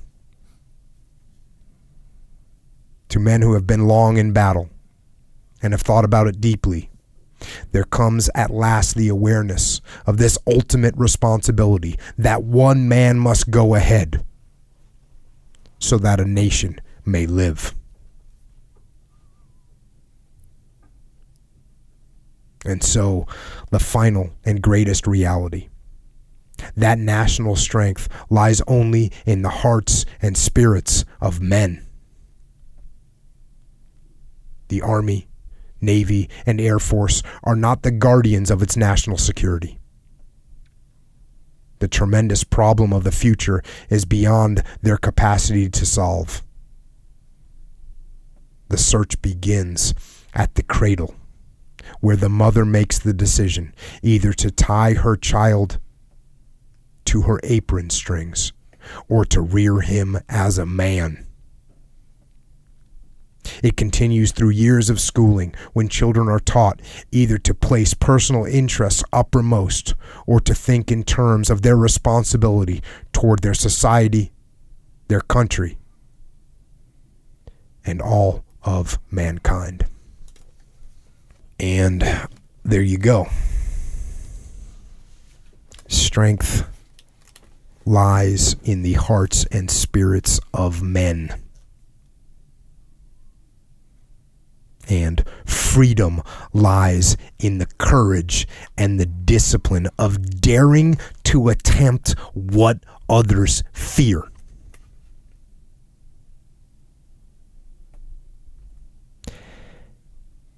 And I think that that reflects not just the strength and freedom of nations, of countries, but also of individuals. We are ultimately responsible for ourselves, for our own freedom, for our own security. It is on us. And I think that is one of the one of the most valuable lessons to learn from SLA Marshall. And you know, unwillingly he also taught us a lesson about being truthful and honest which he was not. And had he listened to some of his own teachings, he might not have made that mistake to tarnish his reputation. It's not worth it. He failed to listen to his own lesson. And maybe that's the last thing we learn is that we just don't just don't talk the talk, just don't preach. But walk the walk and live the life. Live correctly and follow the rules that you set for yourself.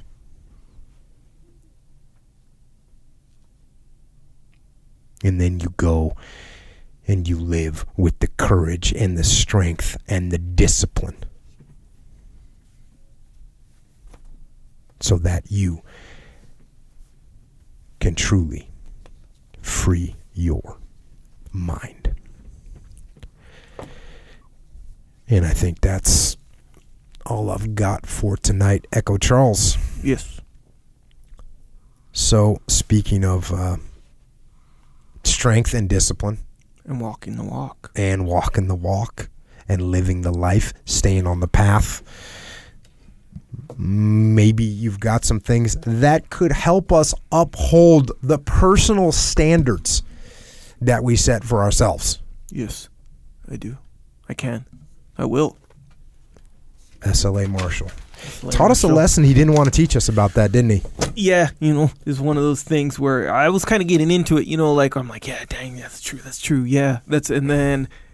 Like kind of like how you mentioned before, I'm like, wait, but this guy, but then you know. know, it's like it's the it's the dichotomy. Yeah, it's a dichotomy. It's an unfortunate dichotomy. Yeah.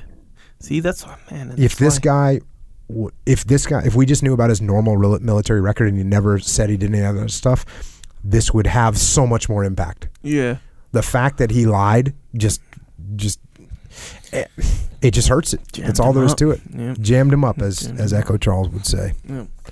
But you know, if you can, how, uh, as it were, not throw the baby out with the bathwater with the yeah bathwater. yeah Um, you there's know, some, lessons. good stuff in there Yeah, I'll tell you what is possible is for us to stay on the path. and in that path, on that path, is jujitsu, of course. Right? Better be. For should sure. be. Should be. In my in you actually our claimed opinion. you actually said today that that was one quarter of your life it is. in your life yes. one quarter of the things you do Yep. is jujitsu Yep. Of of the total things that I do. Yeah. Oh yeah. uh, important things. Because there's things that aren't on that list, like going Yeah. to the grocery store. Well, going to the grocery store does facilitate one of the other things in my life. See what I'm saying? Okay. It's not one of the things. It is not one of the things. No, that's like saying, Okay. oh, breathing. You know, Well- oh, bro, breathing's not a part of your life. Well, yeah, but it facilitates other things. You know see what I'm saying? Okay, so if that's the case, does Origin facilitate jujitsu? Yes, sir, it does, big time. Which is good, right? yes, so you gotta eat food and you gotta have Origin. yes, Check. big time. And okay, so Origin. Okay, originmaine.com. This is where you can get your gi for jiu-jitsu if you haven't got one already. Go get one. There's people out there who don't know any other gi except for Origin gi. Actually, someone contacted me. It was like, "Hey, I realize um, you know, Origin is the gi to get, but before I buy one, would you consider donating one to my cause? Uh, I think they're like saving up for one, Mhm. you know, because sometimes that's how, you know, you Mhm. save up for your gi or whatever. So I'm thinking, on one hand, the dichotomy, sure, I'm never using these other gis again. I wouldn't. Oh, I see. But on the other hand, why would I want to bestow a substandard Gi on gi onto someone just starting, by the way? Ooh. So it's like, boom, they got that. But then again, no, eh, I'll get, I probably will. Assuming nice that the size, you know. All right. Well, that's neither here nor there. Nonetheless, the point is, if you want a gi, a good gi, all made in America, various types, Bro, options. I had when we were in Maine. So after the camp was over, Pete and I were at the factory. We were just getting stuff done and planning and everything. But he went into depth uh-huh. on weaving the fabric on the loom and everything. Uh-huh. Bro, deep, it's huh? freaking crazy. I've got full understanding though. Yeah. and, and it's awesome. yeah. It's It's, awesome to see. it's interesting to to watch Pete get into it. Just Yeah. let him go. Yeah. Just let him talk. Oh yeah, for sure. You say, "Oh man, this." That's why these things are like so dope when you look and at them. that's why. That's why. That's why the company is where it is. Yes, sir. Because Yeah. without that passion for him, for the team, like when you talk to anyone on the team at Origin, they're like wanting this stuff to be awesome. Yeah. And so that's why it's that way. Yeah. Yeah. So it's cool. If you ever get a chance to go to the factory up there, it's worth checking out Yeah, for sure. Because it isn't just like oh a factory. It's like a factory. You can kind of hang out there. It's kind of there's like a would you what It's would you pro call shop. it like a pro shop. Yeah, Yeah, yeah, you can kind of go in there and then they have this, it's like kind of open. You can talk to the people. It's Yeah. good, man. That's good. Yeah. So yeah, oh yeah, I would recommend that too. In Farmington, Maine, by the way. That's where it is. Anyway, Yep. also on there is joggers and rash guards and clothes, Yep, for sure, for sure. The rash guards, compression gear. compression gear. Yeah, that's Uh, for we got supplements as well. So we got for supplements, joint warfare, which is going to help your joints for a bunch of different reasons. I get awesome uh, compliments about that that I'm stoked on. Um, that krill oil also going to help your joints, and it's going to help your just whole life. Mhm. And then you got the discipline, which I'm on a lot of discipline right now. And I didn't even realize we were at a three hour podcast at this moment in time. Three plus. And yeah. we recorded a couple other podcasts today. yeah. Shorter podcast, but podcast nonetheless. You're over here getting the upper hand on life. Yeah. That's what's going on. Plus, I did the three scoops of discipline. Yeah. So, boom, I'm doing it. I feel like I understand it. You know? So discipline pre life, pre mission, pre function. Yeah, pre-function. If you Pre-get some. function, Pre-get pre-get some. some. If you're you gonna go. get some in any format, mental format, Yeah. physical format. Uh, my middle daughter took the ACTs mm-hmm. on Saturday, Mm-hmm. and she came home. She I, I kind of fueled her up on some discipline before rolling in, and she came back fired up. Yeah. She was like, "Yeah, no, I felt so."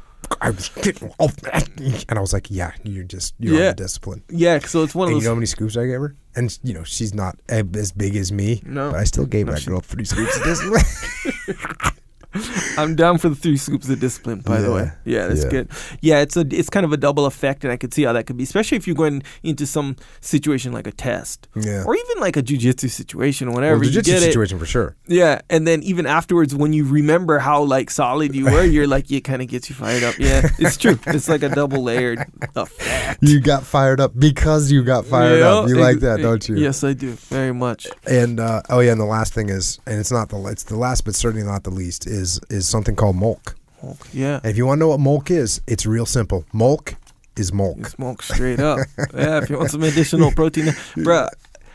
I made milk pancakes straight up. How did you do Okay, it? I'll tell okay, so exactly now you're going down this rabbit hole of just making mulk everything. Okay, here's the thing. I'm sketch about the pancakes, right? So uh, First of all, I don't even like. I, I straight up don't even like pancakes. Okay. At all. that yeah, it's interesting. So uh, for me to even think about making mulk pancakes, maybe it's something I could try because maybe I would like it. Well, if you don't like, uh, here's the thing: I'm not a milk pancake like expert at all. Okay, I so even tell know, people how to make it. Uh, well, here's the thing: this is how I made them. Okay, Okay. so I get tasked with. Wait, the- were they good? Because if they weren't good, then let's not talk about it. Oh, they're real good. Actually. Yeah. So Did you put maple syrup on them? I did. Yes.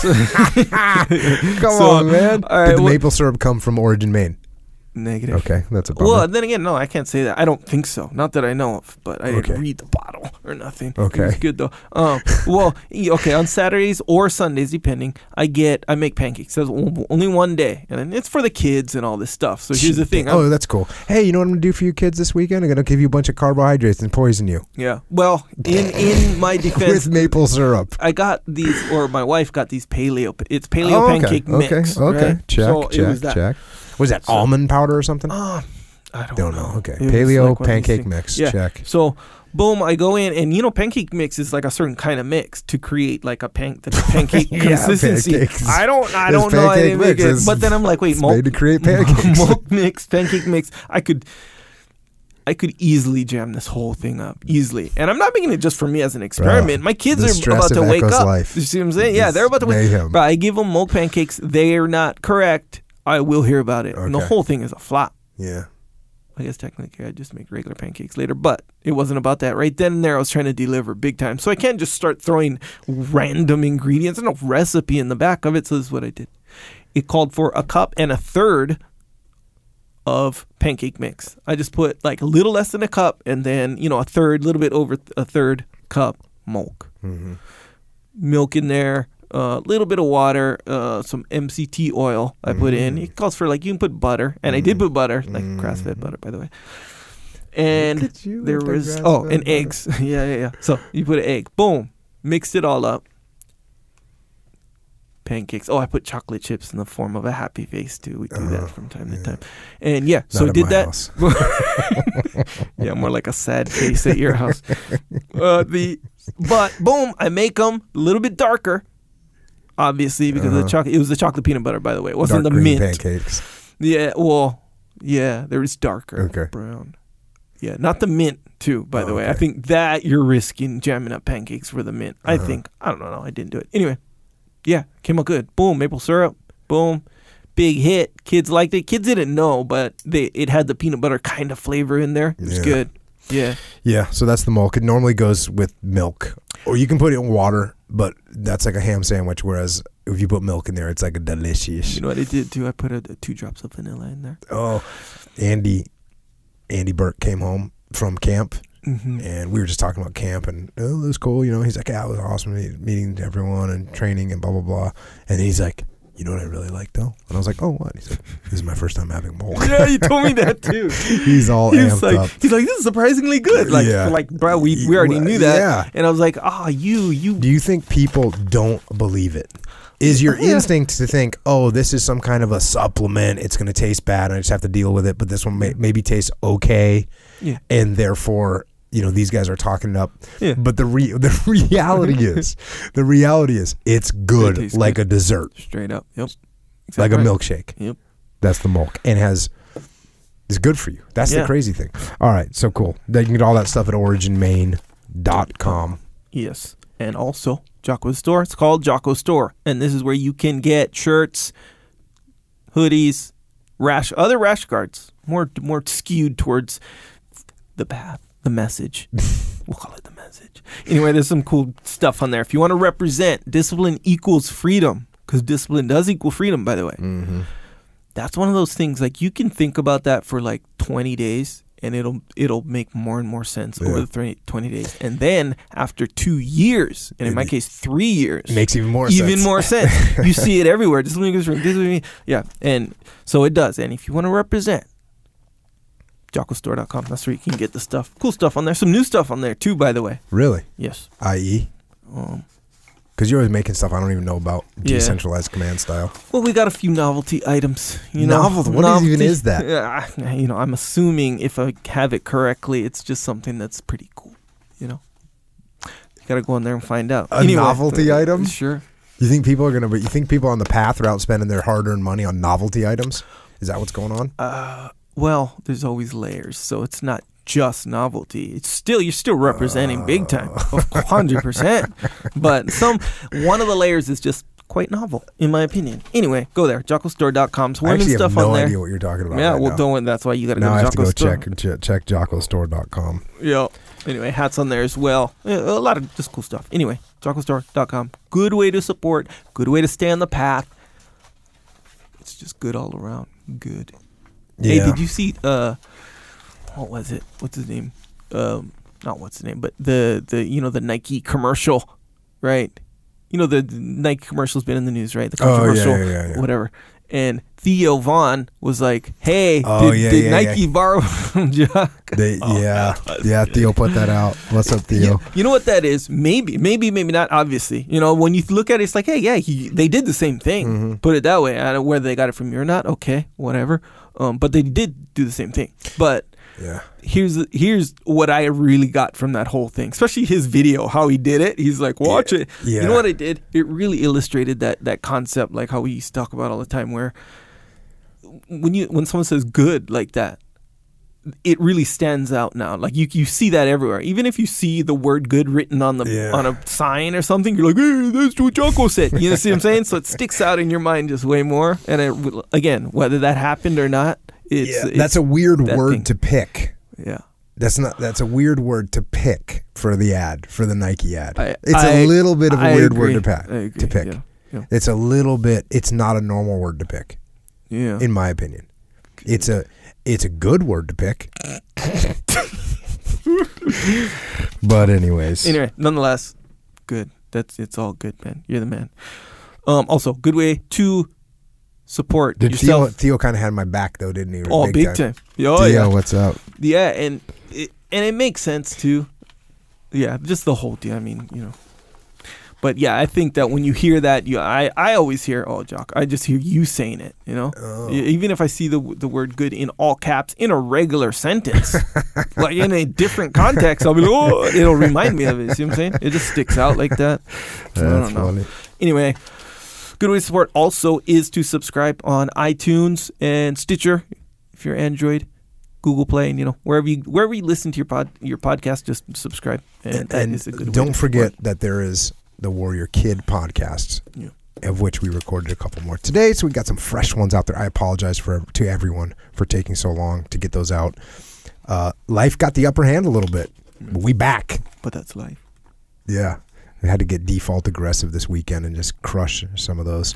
Uh, yeah, so Warrior Kid podcast for your kids and for well, well, really Uncle Jake has lessons for everybody. Also, Warrior Kid, there's a Warrior Kid at irishoaksranch.com. Aiden, Aiden. he's up there working hard and he's making he's got a business. He's making soap, Jocko soap. Good soap, by Yeah, the way. good soap. Yeah. And you can get that there. Help help yourself. And you help yourself by stay staying clean. That's the idea. Stay clean. There you go. Yeah. The YouTube channel, if you want to see Echo's legit video, did you post the um the uh the video that you just made? Forgive. The revenge. revenge. I call it the revenge video. You Yeah, call it the forgive forgive. video. That's interesting. Yeah, that is There's interesting. something isn't it? strange there. Uh, I have not posted that yet, but yes, yes. That's the YouTube video, YouTube channel, which is called Jocko Podcast. It's a YouTube channel. You can watch all the YouTube videos on there, and then you can leave crazy comments from some anonymous thing about all kinds of crazy stuff, which is fun. Sure. Whatever you like. Also, back back to working out. I got ring. Okay, onnit.com. On it, the company. On Mhm. it. Dope. I got rings. I told you recently. Here's the Mhm. thing about rings. I, here's and again. I said this before. Where you you know you're always preaching about the rings, Mhm. right? It's like one of the the what do you call it? The staples. It's actually, in many ways, considered to me to be the first thing you could get. If you if you had one thing you could get, you could Yeah. get rings, and you could do really well with them. Yeah, and I'm I'm now reaping the, the benefits of the rings. I got the rings Onnit rings. They're like they're actually pretty dope. They're like wood. Yeah, we got to get wood rings. I always tell everyone get wood rings, not plastic rings, not metal rings. Get wood rings because they absorb the sweat. They, they, they're- Oh, okay. yeah. Anything else is slippery. They'll get slippery. yeah. Yeah. it's horrible. Yeah, so and my kids are, you know, and they're adjustable. You know, I mean, I've, Yeah. I've only had Onnit rings, so they, they're cool. They're adjustable by number, Mhm. And it's all the stuff. So my kids, two years old and five years old, like they'll swing on them, like sh- they get real creative with them. Anyway, no, not yet, Paul, not yet. But I'll do the um. There's all these little functional things. Anyway, there's a lot to be gained with the rings. Mhm. I'm agree. I'm a believer of the rings now, and now I would agree with you 100 percent that should be kind of the, the, the first thing. I think. I used to say a pull up bar, but you might as well get rings because you can do do pull ups and, and you can do dips and you can do push ups and you can do muscle ups and you can do like weird kind of squatting, planking, Oh yeah. all kinds of oh, stuff. Oh yeah, ab stuff. like- Iron cross, and which I can't do by the way. Just in case anyone gets the idea that I can do an iron cross, I'm here to tell you I cannot even come close. yeah, that'd be pretty impressive if you Yeah. could. It's impressive even if a little guy can do it. Um, the- Yeah. But here's the thing about rings and pull-ups specifically. This is why it's better than a pull-up bar Hmm. because pull-ups, pull-up bar is cool and it's good, really good. Legit, I've had a pull-up bar for a long time. Um, but the rings is like, yeah, you can adjust for pull-ups and then you can adjust them down, so you can do kind of like a rose Mhm. situation. You can, they're all adjustable, so Yeah. you can do a Get you stuff some if you rings. wrist. Oh man, That's rings all day. That's the overall. Yeah, it expanded my workout literally by like thirty percent. Dang. 30 yeah oh yeah because there's other like i use them every single time Yeah. different exercises they're majorly anyway anyway those are rings there's a lot of other cool stuff on onnit.com so yeah man browse around see what up get Check something uh, psychological warfare album. We're working on the next one. I'm thinking that the next one is not going to come out. It's going to come out right around Christmas. Is my guess. yeah So if you have anything, somebody wants one about shopping, compulsive. How do I shop? Stop compulsive shopping. yeah I don't know if I can tackle that one. You know why? I have no compulsion to shop. I don't even like shopping. I don't even like going to the store. you don't know I don't buy anything. what the demons of shopping Yeah. look like I've you seen. No. I, I, I, I will say I've seen it because you see people that buy things that they can't really afford. yeah. So I guess maybe we could talk about it because, yeah, no, actually, now that I think about it, I can talk about that. yeah We can, we can, we can put together a little something. So Yeah. psychological warfare. If you got little moments of weakness you want to overcome, I can talk to you personally about that through your iPhone. Sure. Good. Google Play, iTunes, MP3, but through your through your Android. I don't want to leave y'all out. Through Yeah. your Samsung, right? Sure. We're equal opportunity platform Device wise. devices Actually, in, in every scenario, I'd say. Yeah. And also you can get that Jocko White tea. I'm on that train too, bro. There's a lot of trains in the Jocko situation, uh, uh, supplementation situation. It's been hot. Yeah. And well, when it was hot up in Maine at the camp, how good did that tea taste? Legit.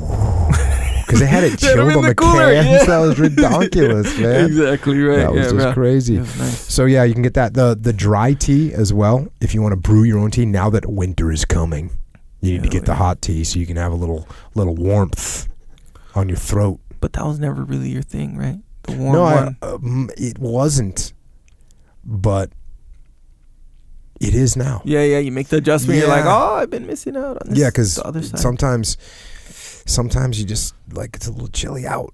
You need a little comfort. Yeah, sure. Comfort, yeah. That's what you need all the time. Jocko, comfort, solid.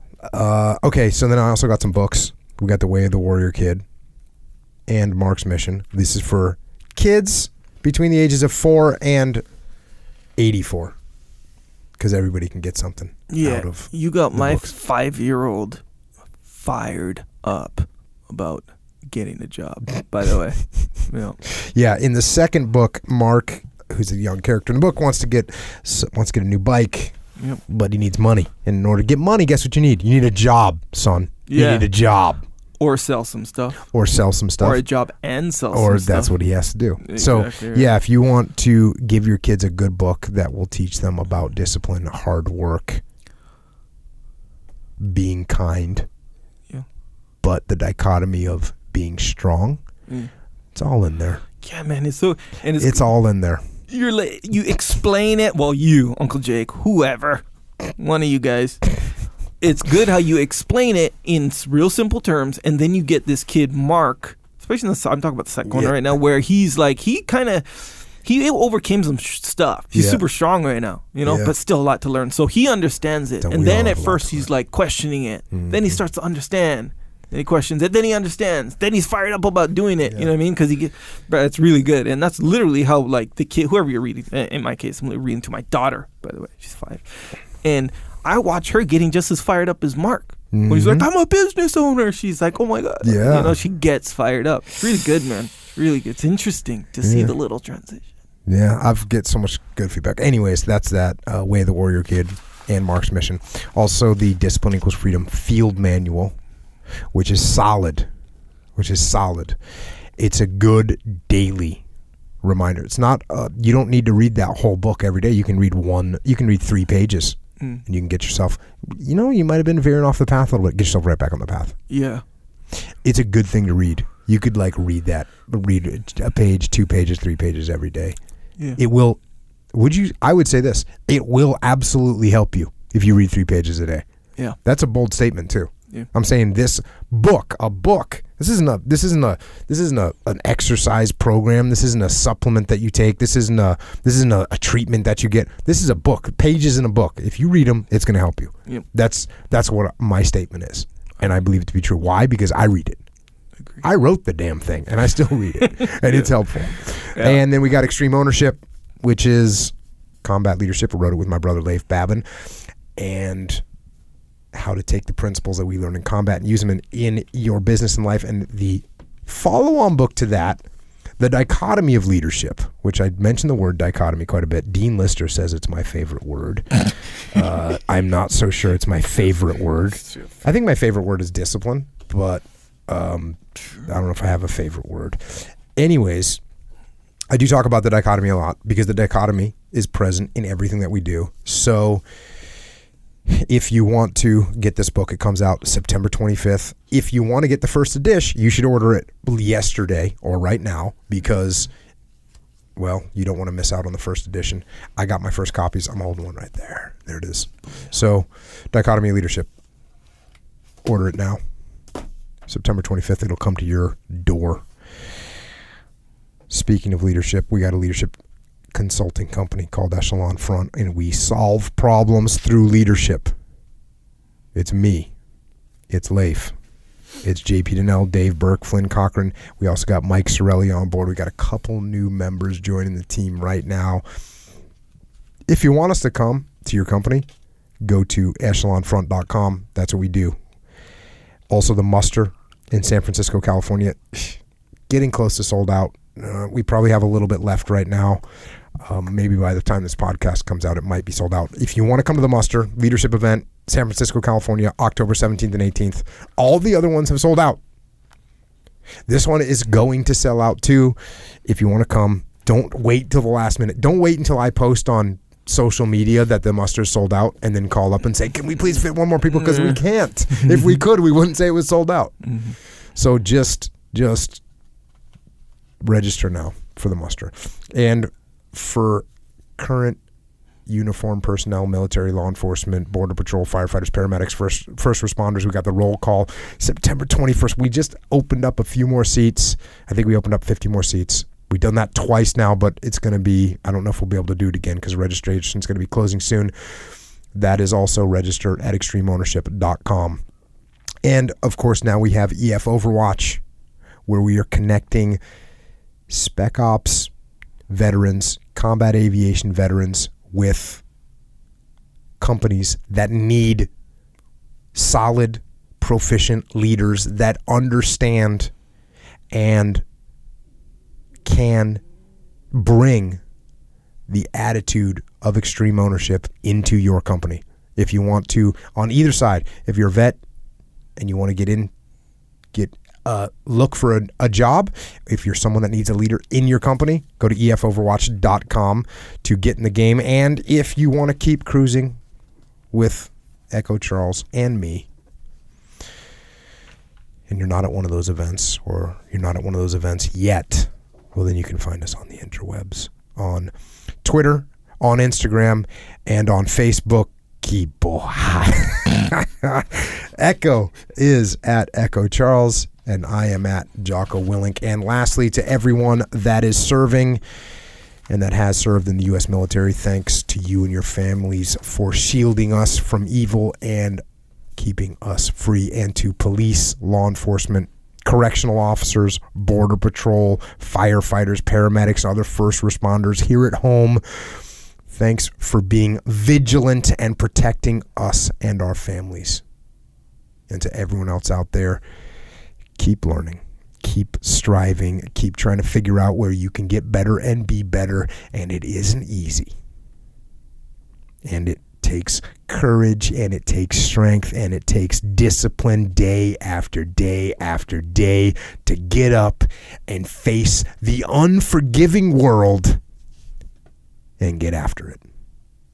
So until next time, this is Echo and Jocko out.